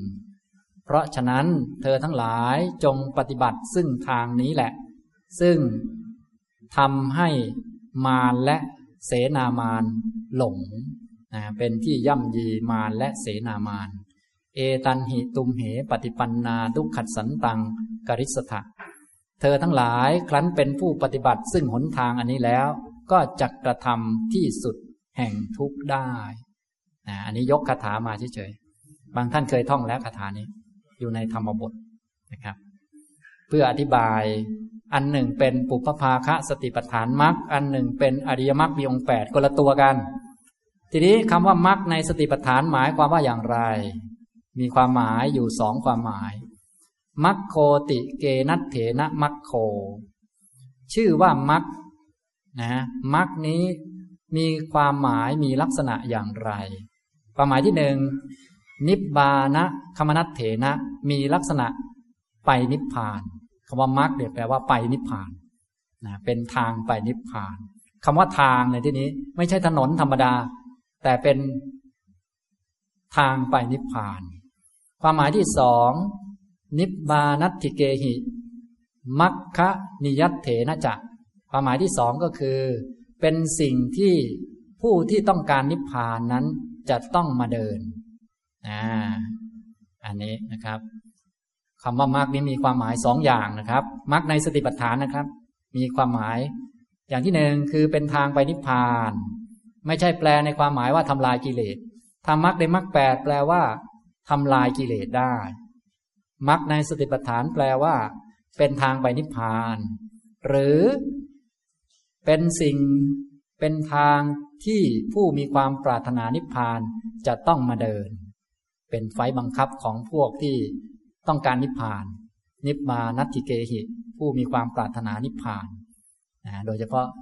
ท่านที่เป็นพระภิกษุนี่นะ เห็นภายในวัฏฏะสงสาร ปรารถนานิพพานนี้ จะต้องมาทำอะไรครับ จะต้องมาปฏิบัติสติปัฏฐานอย่างนี้ทำตรงนี้นะนิบานัติเกหิก็คือผู้มีความปรารถนานิพพานนะอย่างนี้ท่านก็เลยให้เหตุผลต่อไปว่า ยัสมาปณะกายเวทนาจิตตะธรรมเมสุกันจิธรรมัง อนามสิตวาภาวนานามนัตถิ เพราะว่า ชื่อว่าภาวนาแล้ว จะไม่ หมายเอาธรรมะอย่างใดอย่างหนึ่ง ในกาย เวทนาจิตและธรรมย่อมไม่มีนะผู้ที่ต้องการนิพพานนี้จะต้องมาทำการภาวนา และชื่อพระภาวนาแล้วเนี่ยจะไม่มาดูกายไม่มาดูเวทนา ไม่มาดูจิต ไม่มาดูธรรมนี้มันเป็นไปไม่ได้ไม่มี ฉะนั้นสติปัฏฐานเนี่ยทุกคนจะต้องผ่านหมดเลย ในลูกศิษย์ของพระพุทธเจ้า ทุกคนจะต้องมาปฏิบัติหมด นะส่วนจะบอกว่า เออผมปฏิบัติ แนวนั้นบ้างแนวนี้บ้างอาจจะไม่ใช้ชื่อสติปัฏฐานหรืออะไรก็ตามแต่ แต่โดยแท้จริงแล้ว เขาก็ปฏิบัติสติปัฏฐานนั่นแหละนะอย่างนี้เพราะว่า ขึ้นชื่อว่าภาวนาแล้วที่จะไม่ใช้ธรรมะในกายเวทนาจิตธรรมเนี่ยมันไม่มีหรอกมันต้องอยู่ในนี้ และในเมื่อเป็นกายเวทนาจิตธรรมก็ต้องเป็นอารมณ์ของสติปัฏฐานนั่นเอง สรุปแล้วทุกคนจะเป็นพระอริยเจ้าจะไปนิพพานได้จะต้องผ่านการปฏิบัติ สติปัฏฐานทุกคนไป นี่คือหลักหลักมันเป็นอย่างนี้นะครับ ท่านจึงให้ความหมายของคำว่ามรรคไว้สองความหมายหนึ่งเป็นทางไปนิพพานสองผู้ที่ต้องการนิพพาน ปรารถนานิพพานจะต้องเดินนะผู้ที่ปรารถนานิพพานนี้จะต้องมา ดูกายว่ามันเป็นสักแต่ว่ากาย ดูเวทนาพิจารณาเวทนา เป็นสักแต่ว่าเวทนา ดูจิตพิจารณาจิตเป็นสักว่าจิต ดูธรรมพิจารณาธรรมเป็นสักว่าธรรมนะ ถ้าไม่ทำอย่างนี้ก็ไม่ได้แล้ว อย่างนี้นะครับ ต่อไปความหมายของคำว่า สติปัฏฐานนะสติปัฏฐานในที่นี้ ตัวสภาวะมันคืออะไร สติปัฏฐานมีสี่ทางมีอันเดียว แต่ว่าสติปัฏฐานมีสี่นะอันนี้มาจากบาลีอุเทศนะบางท่านยังจำไม่ได้ เมื่อกี้อธิบายคำว่า เอกายโนอายังพิกเวมัคโคเข้าใจหรือยังครับเนี่ย เข้าใจแล้ว ผมสมมุติว่าเข้าใจแล้วเข้าใจแล้วนะครับ เนี่ย เมื่อกี้อธิบายคำว่า เอกายโนอายังพิกเวมัคโค เป็นเอกพจน์นะครับ มีความหมายว่าอะไรอย่างไรท่านอธิบายไว้ ผมยกมาไม่หมดนะครับ ส่วนสัตตานังวิสุทธิยาเป็นต้นไม่ได้ยกมานะ ท่านต้องไปหาเอาเองนะครับ ต่อไปจะอธิบายคำว่า จัตตารโรสติปัฏฐานานะเอกายโนกับสติปัฏฐานา ได้แก่สติปัฏฐานสี่เนี่ยอย่างนี้นะครับ ต่อไปจะอธิบายคำนี้แหละ ผมจึงบอกว่าจะต้องจำอุทเทศให้ได้ จึงจะเข้าใจง่ายว่าเอาคำไหนมาอธิบายอยู่ ถ้า ไม่ได้จำอุเทศไว้บางทีมันสับไปสับมาไม่รู้คำไหนอยู่คำไหนนะครับคำว่าสติปัฏฐานในพระไตรปิฎกเนี่ยมีใช้หลายความหมายนะครับ แต่ว่าในมหาสติปัฏฐานสูตรนี้ใช้ความหมายอะไร เราต้องรู้ด้วยนะครับ ในพระไตรปิฎกมีคำว่าสติปัฏฐานใช้ในสามความหมาย ท่านก็ขยายความว่า สติปัฏฐานาติตโยสติปัฏฐานา คำว่าสติปัฏฐานา ที่แปลว่าสติปัฏฐานนั้น ได้แก่สติปัฏฐานสามอย่าง อันที่หนึ่งคือสติโคจโรปิ แม้โคจรของสติก็เป็นสติ อันนี้สติปัฏฐานแปลว่า ที่ตั้งแห่งสตินะอารมณ์ของสตินะอารมณ์ของสติคือกายเวทนาจิตธรรม กายเวทนาจิตธรรมก็เป็นสติปัฏฐาน แต่ว่าเป็นสติปัฏฐานในความหมายว่าเป็นสติโคจร เป็นอารมณ์ของสติ ไม่ใช่สติปัฏฐานในมหาสติปัฏฐานสูตร สติปัฏฐานในมหาสติปัฏฐานสูตรนั้นอยู่ข้อที่สามนะครับ ตอนนี้อธิบายความหมายโดยคำก่อน สติปัฏฐานมีความหมายสามอย่างนะ เนี่ยเราต้องเข้าใจก่อน พอมีความหมายสามอย่างแล้วในมหาสติปัฏฐานสูตรนี้ เอาความหมายที่สามเท่านั้น ไม่เอาความหมายที่หนึ่งกับความหมายที่สองให้ตัดออก นะความหมายที่หนึ่งก็คือสติโคจร ฉะนั้นสติปัฏฐานสี่คือกายเวทนาจิตธรรม บางท่านว่า สติปัฏฐานสี่คืออะไรครับ พระคุณเจ้า คือกายเวทนาจิตธรรมไงโยม อย่างนี้ผิดทำไมผิดมันไม่ถูกนะไม่ถูกนี่คืออันที่หนึ่งต่อไปอันที่สองติทาปฏิปันเนสุ สาวเกสุสัตตุโน ปฏิคานุนยะ วีติวัตตตาปิ แม้ความที่พระศาสดาเป็นผู้ก้าวล่วง ปฏิฆะคือความไม่ชอบใจไม่พอใจและความยินดีอนุนยะวีติวัตตาก็คือ ก้าวล่วงข้ามไปได้แล้ว พระพุทธเจ้าเป็นผู้มีจิตอุเบกขา ในสาวกผู้ปฏิบัติสามอย่าง บางคนก็ขยันปฏิบัติดีมาก บางคนก็ไม่ปฏิบัติ บางคนก็ ปฏิบัติบ้างไม่ปฏิบัติบ้าง พระพุทธเจ้าก็มีจิตอุเบกขา ไม่ใช่ว่าพระขี้เกียจพระองค์จะปฏิฆะโอ้เซ็งพระองค์นี้เหลือเกิน ไม่ใช่อย่างนั้น ไม่ใช่ว่าขยันปฏิบัติแล้วพระองค์จะยินดีชอบใจไม่ใช่อย่างนั้น ฉะนั้นพระพุทธเจ้าจึงมีสติปัฏฐาน แต่สติปัฏฐานของพระพุทธเจ้าไม่ใช่สติปัฏฐานในมหาสติปัฏฐานสูตร อย่างเราได้ยินคำว่าพระพุทธเจ้าเป็นผู้บริบูรณ์ด้วยสติปัฏฐานหมายความว่ายังไงครับ หมายความว่าพระพุทธเจ้าปฏิบัติสติปัฏฐานสูตรเต็มหมดเลย ผิดอีกเหมือนกันนะพระพุทธเจ้าเป็นผู้บริบูรณ์ด้วยสติปัฏฐานหมายความว่า พระองค์เป็นผู้ก้าวล่วงความยินร้ายและความยินดี ในสาวกทั้งหลาย ผู้ปฏิบัติตามก็ดี บางสาวกก็มาบวชตามแต่ไม่ยอมปฏิบัติ พระองค์ก็ไม่ปฏิฆะนะผู้ขยันปฏิบัติ พระองค์ก็ไม่ยินดี พระองค์เป็นผู้ก้าวล่วงแล้ว พระองค์เป็นผู้มีสติมั่นคงนะฉะนั้นสติปัฏฐานความหมายที่สองนี่ คือพระพุทธเจ้านั้นเป็นผู้ที่ก้าวล่วงปฏิฆะและความติดใจในสาวกผู้ปฏิบัติต่าง ๆ กันสามแบบได้แล้ว สติปัฏฐานความหมายที่สามสติปิ แม้ตัวสติ ก็เป็นสติปัฏฐานนะสตินั่นเองเป็นสติปัฏฐาน ตัวสตินี่แหละ เป็นสติปัฏฐาน แต่เป็นสติที่ ตั้งขึ้นแล้วไปรู้กายสักว่าเป็นกาย สติที่ตั้งขึ้นแล้วไปรู้เวทนาสักว่าเวทนา ตั้งขึ้นแล้วไปรู้จิตสักว่าจิต ตั้งขึ้นแล้วไปรู้ธรรมสักว่าธรรม ตัวสตินี่แหละ เป็นสติปัฏฐาน คือตัวสตินั่นเองเป็นสติปัฏฐานทำไมจึงเป็นพระหูวจนะ ก็สติมันหลายสติมีอาหารหลายอย่าง ก็เลยเป็นพระหูวจนะ นี่นะครับ นี้ความหมายของคำว่าสติปัฏฐานในพระไตรปิฎกนั้นมีอยู่สามแบบ แต่ในมหาสติปัฏฐานสูตรนี้ ใช้ในความหมายที่สามเท่านั้น ห้ามไปใช้ในความหมายอื่นนะครับหลายท่านชอบพูด สติปัฏฐานก็คือกายเวทนาจิตธรรม อันนี้ผิดนะผิดตามหลักมหาสติปัฏฐาน อันนั้นใช้ในความหมายเป็นอารมณ์ของสตินะครับนะฉะนั้นสติปัฏฐานนี้อย่าไปแปลว่าที่ตั้งแห่งสติ ต้องแปลว่า สติที่ตั้งขึ้น แล้วไปรู้กาย สติที่ตั้งขึ้น แล้วไปรู้เวทนา แล้วไปรู้จิตแล้วไปรู้ธรรม เพราะถ้าสติตั้งไม่ขึ้น มันจะเห็นเป็นคน เป็นหญิงเป็นชาย ถ้าสติตั้งขึ้นได้ มันจึงจะเห็นเป็นกายนะจึงจะเห็นเป็นเวทนา ถ้าสติตั้งไม่ขึ้น มันจะเป็นเราเจ็บเราปวดความปวดของเรา นี่ แต่ถ้าสติตั้งขึ้นมันจะเห็นเป็นเวทนา เป็นเจ็บเป็นปวด เป็นเวทนาไม่ใช่เรา อย่างนี้นะครับ ท่านก็เลยอธิบายต่อไปว่าปัญณสติเยวะ สติปัฏฐานังติวุจติ ก็แต่ว่าสติเท่านั้นถูกเรียกว่าสติปัฏฐานในที่นี้ ในมหาสติปัฏฐานสูตรนี้นะ สติเท่านั้นนะ ไม่ใช่สติโคจร และไม่ใช่ พระพุทธเจ้าเป็นผู้มีสติมั่นคง ไม่ใช่ ความหมายนั้นเป็นความหมายสูตรอื่นไป ไปหาเอาเองว่าสูตรไหนก็แล้วกัน แล้วแต่ตามสะดวก แต่สูตรนี้มหาสติปัฏฐานสูตรนี้ และพวกเราปฏิบัติกันนี้ สติเท่านั้นถูกเรียกว่าสติปัฏฐานสติที่มีกำลังมั่นคง แต่แน่นอนสติจะมีกำลังมั่นคง ก็ต้องมีตัวช่วยนะทีนี้ก็พึงทราบเนื้อความอธิบายความหมายหน่อย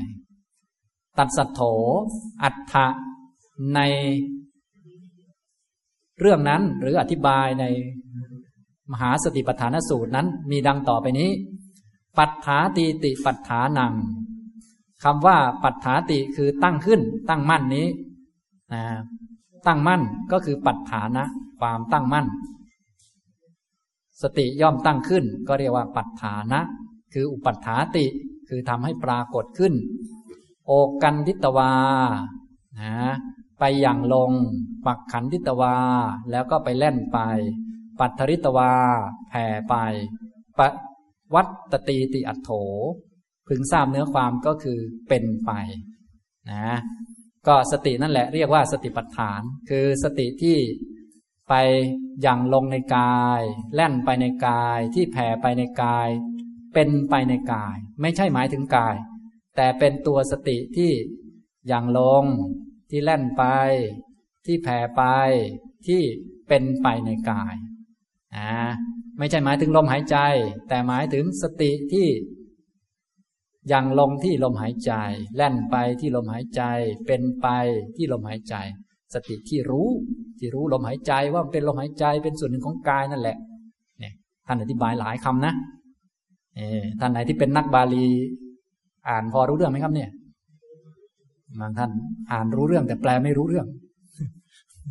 อันนี้ต้องแปลรู้เรื่องด้วยนะ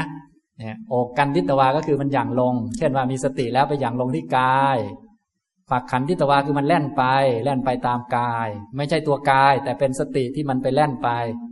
ปัตติตวาคือมันแผ่ไป แล้วก็ประวัตติมันเป็นไปตัวนี้ คือตัวสติปัฏฐาน สติเยวะสติปัฏฐานัง สติเท่านั้นเป็นสติปัฏฐาน นี่คือ ความหมายคำว่าสติปัฏฐานใน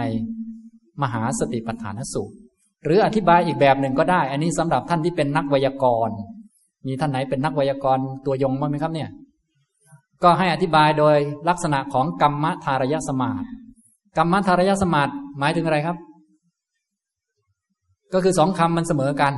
นั่นแหละ สติกับปัฏฐานะมันคือตัวเดียวกันนะก็คือสติอันหนึ่งกับปัฏฐานะอันหนึ่งคือสติปัฏฐานะก็คือตัวเดียวกันเขาเรียกว่าวิเคราะห์ด้วย กรรมธารยสมาอันนี้คือท่านไหนเป็นนักไวยากรณ์ท่านก็อธิบายทั้งแบบเนื้อความทั้งแบบไวยากรณ์เพื่อช่วยให้เข้าใจได้หลายแนวทางนะบางท่านโอ้ไม่เคยเรียนบาลีอะไร กรรมธารยะ ท่านไหนที่เป็นนักบาลีก็ช่วยไปขยายกันหน่อยนะ อทวาอีกอย่างหนึ่ง สารนัตเถนะสติ ที่ชื่อว่าสติ เพราะมีลักษณะระลึกได้ สารณะแปลว่านึกได้ระลึกได้ อุปัฏฐานัตเถนะปัฏฐานัง ชื่อว่าปัฏฐานะเพราะมีลักษณะตั้งขึ้นระลึกได้และตั้งขึ้น มีลักษณะระลึกได้แล้วก็ตั้งขึ้นปรากฏขึ้นให้มันตั้งขึ้นมาได้ เหมือนคนลุกขึ้นมาได้ ตั้งขึ้นมาได้ ไม่นอนอยู่ไม่หลับอยู่ ไม่ถูกครอบงำมันตั้งขึ้นมาได้ เพราะฉะนั้นจึงได้รูปวิเคราะห์ว่า สติจะสาปัฏฐานัง จาติปิ สติปัฏฐานัง สตินั้นด้วย ปัฏฐานนั้นนั้นด้วย จึงเป็นสติปัฏฐาน สติที่ระลึกได้ด้วย และสติตัวนั้นเป็นสติที่ตั้งขึ้นมาได้ด้วย ตั้งขึ้นมาแล้วก็ระลึกไปในกาย ตั้งขึ้นมาแล้วก็ระลึกไปในเวทนา ตั้งขึ้นมาแล้วก็ระลึกไปในจิต ตั้งขึ้นมาแล้วก็ระลึกไปในธรรม เรียกว่าสติปัฏฐาน อิทะมิทาทิเปตัง ในมหาสติปัฏฐานสูตรนี้ ให้อธิบายสติปัฏฐานในแง่นี้นะให้อธิบายความหมายในแง่นี้ อย่าไปอธิบายความหมายในแง่อื่น อย่างนี้นะครับ อันนี้นี่อุทเทศ แผ่นแรกเองนะนี่อธิบายสองคำอธิบายคำหนึ่งคือ เอกายโน คำที่สองคือสติปัฏฐานนา เป็นไงยาวไหมครับเนี่ย บางท่านโอ้โห จะอธิบายจบไหมเนี่ยนะอันนี้นะก็ไม่เป็นไรนะครับนะเดี๋ยวจะมีอธิบายเพิ่มเติมต่อไปนะตอนนี้มึนบ้างอะไรบ้างก็ไม่เป็นไรนะครับ เดี๋ยวยังมีอีกสองสองวันนะยังมีอีกสองครั้งนะครับนะอันนี้สรุปว่าในตอนเบื้องต้นได้อธิบาย ทางเอกทางเดียวไปแล้ว ทางเอกมีความหมายหกความหมายมักใช้ในสติปัฏฐานนี้หมายถึงบุพภาคมักเป็นมรรคเบื้องต้นไม่ใช่โลกุตระ มีความหมายว่าเป็นทางไปนิพพาน อันผู้ต้องการนิพพานจะต้องมาเดิน สติปัฏฐานในสติปัฏฐานมีความหมายว่าสติเท่านั้น สภาวะสติที่นึกได้และตั้งขึ้นมาเท่านั้น แน่นอนผู้ที่จะช่วยให้สติตั้งขึ้นได้ก็ต้องมีพวกอีกหลายตัว แต่ตัวหลักก็คือสติเท่านั้น ไม่ได้มีความหมายในแง่อื่น สติปัฏฐาน คือสติอย่างเดียวนะแต่แยกเป็นสี่ตามอารมณ์ อย่างนี้นะครับ สติปัฏฐานสี่จึงไม่ใช่หมายถึงกายเวทนาจิตธรรม แต่หมายถึงสติที่ตั้งขึ้น แล้วมีกายเวทนาจิตธรรมเป็นอารมณ์พอเข้าใจไหมครับอย่างนี้ให้อธิบายประมาณนี้นะ บางท่านบอกว่าแหมน่าจะสรุปอย่างนี้ตั้งนานแล้วอันนี้ก็เพื่อให้ท่านทั้งหลายได้เห็นวิธีอธิบายในแบบจากพระไตรปิฎกมาสู่อัตถกถา จากบาลีมาเป็นบาลีก่อนที่จะเป็นคำของเรา เพราะคำของเราอัตถะมันยังไม่ไม่ไม่ค่อยมั่นคงมันเปลี่ยนแปลงได้ อย่างนี้นะครับ เอาละต่อไปจะพักสักครึ่งชั่วโมงนะครับนะขอทุกรูปพักนะครับ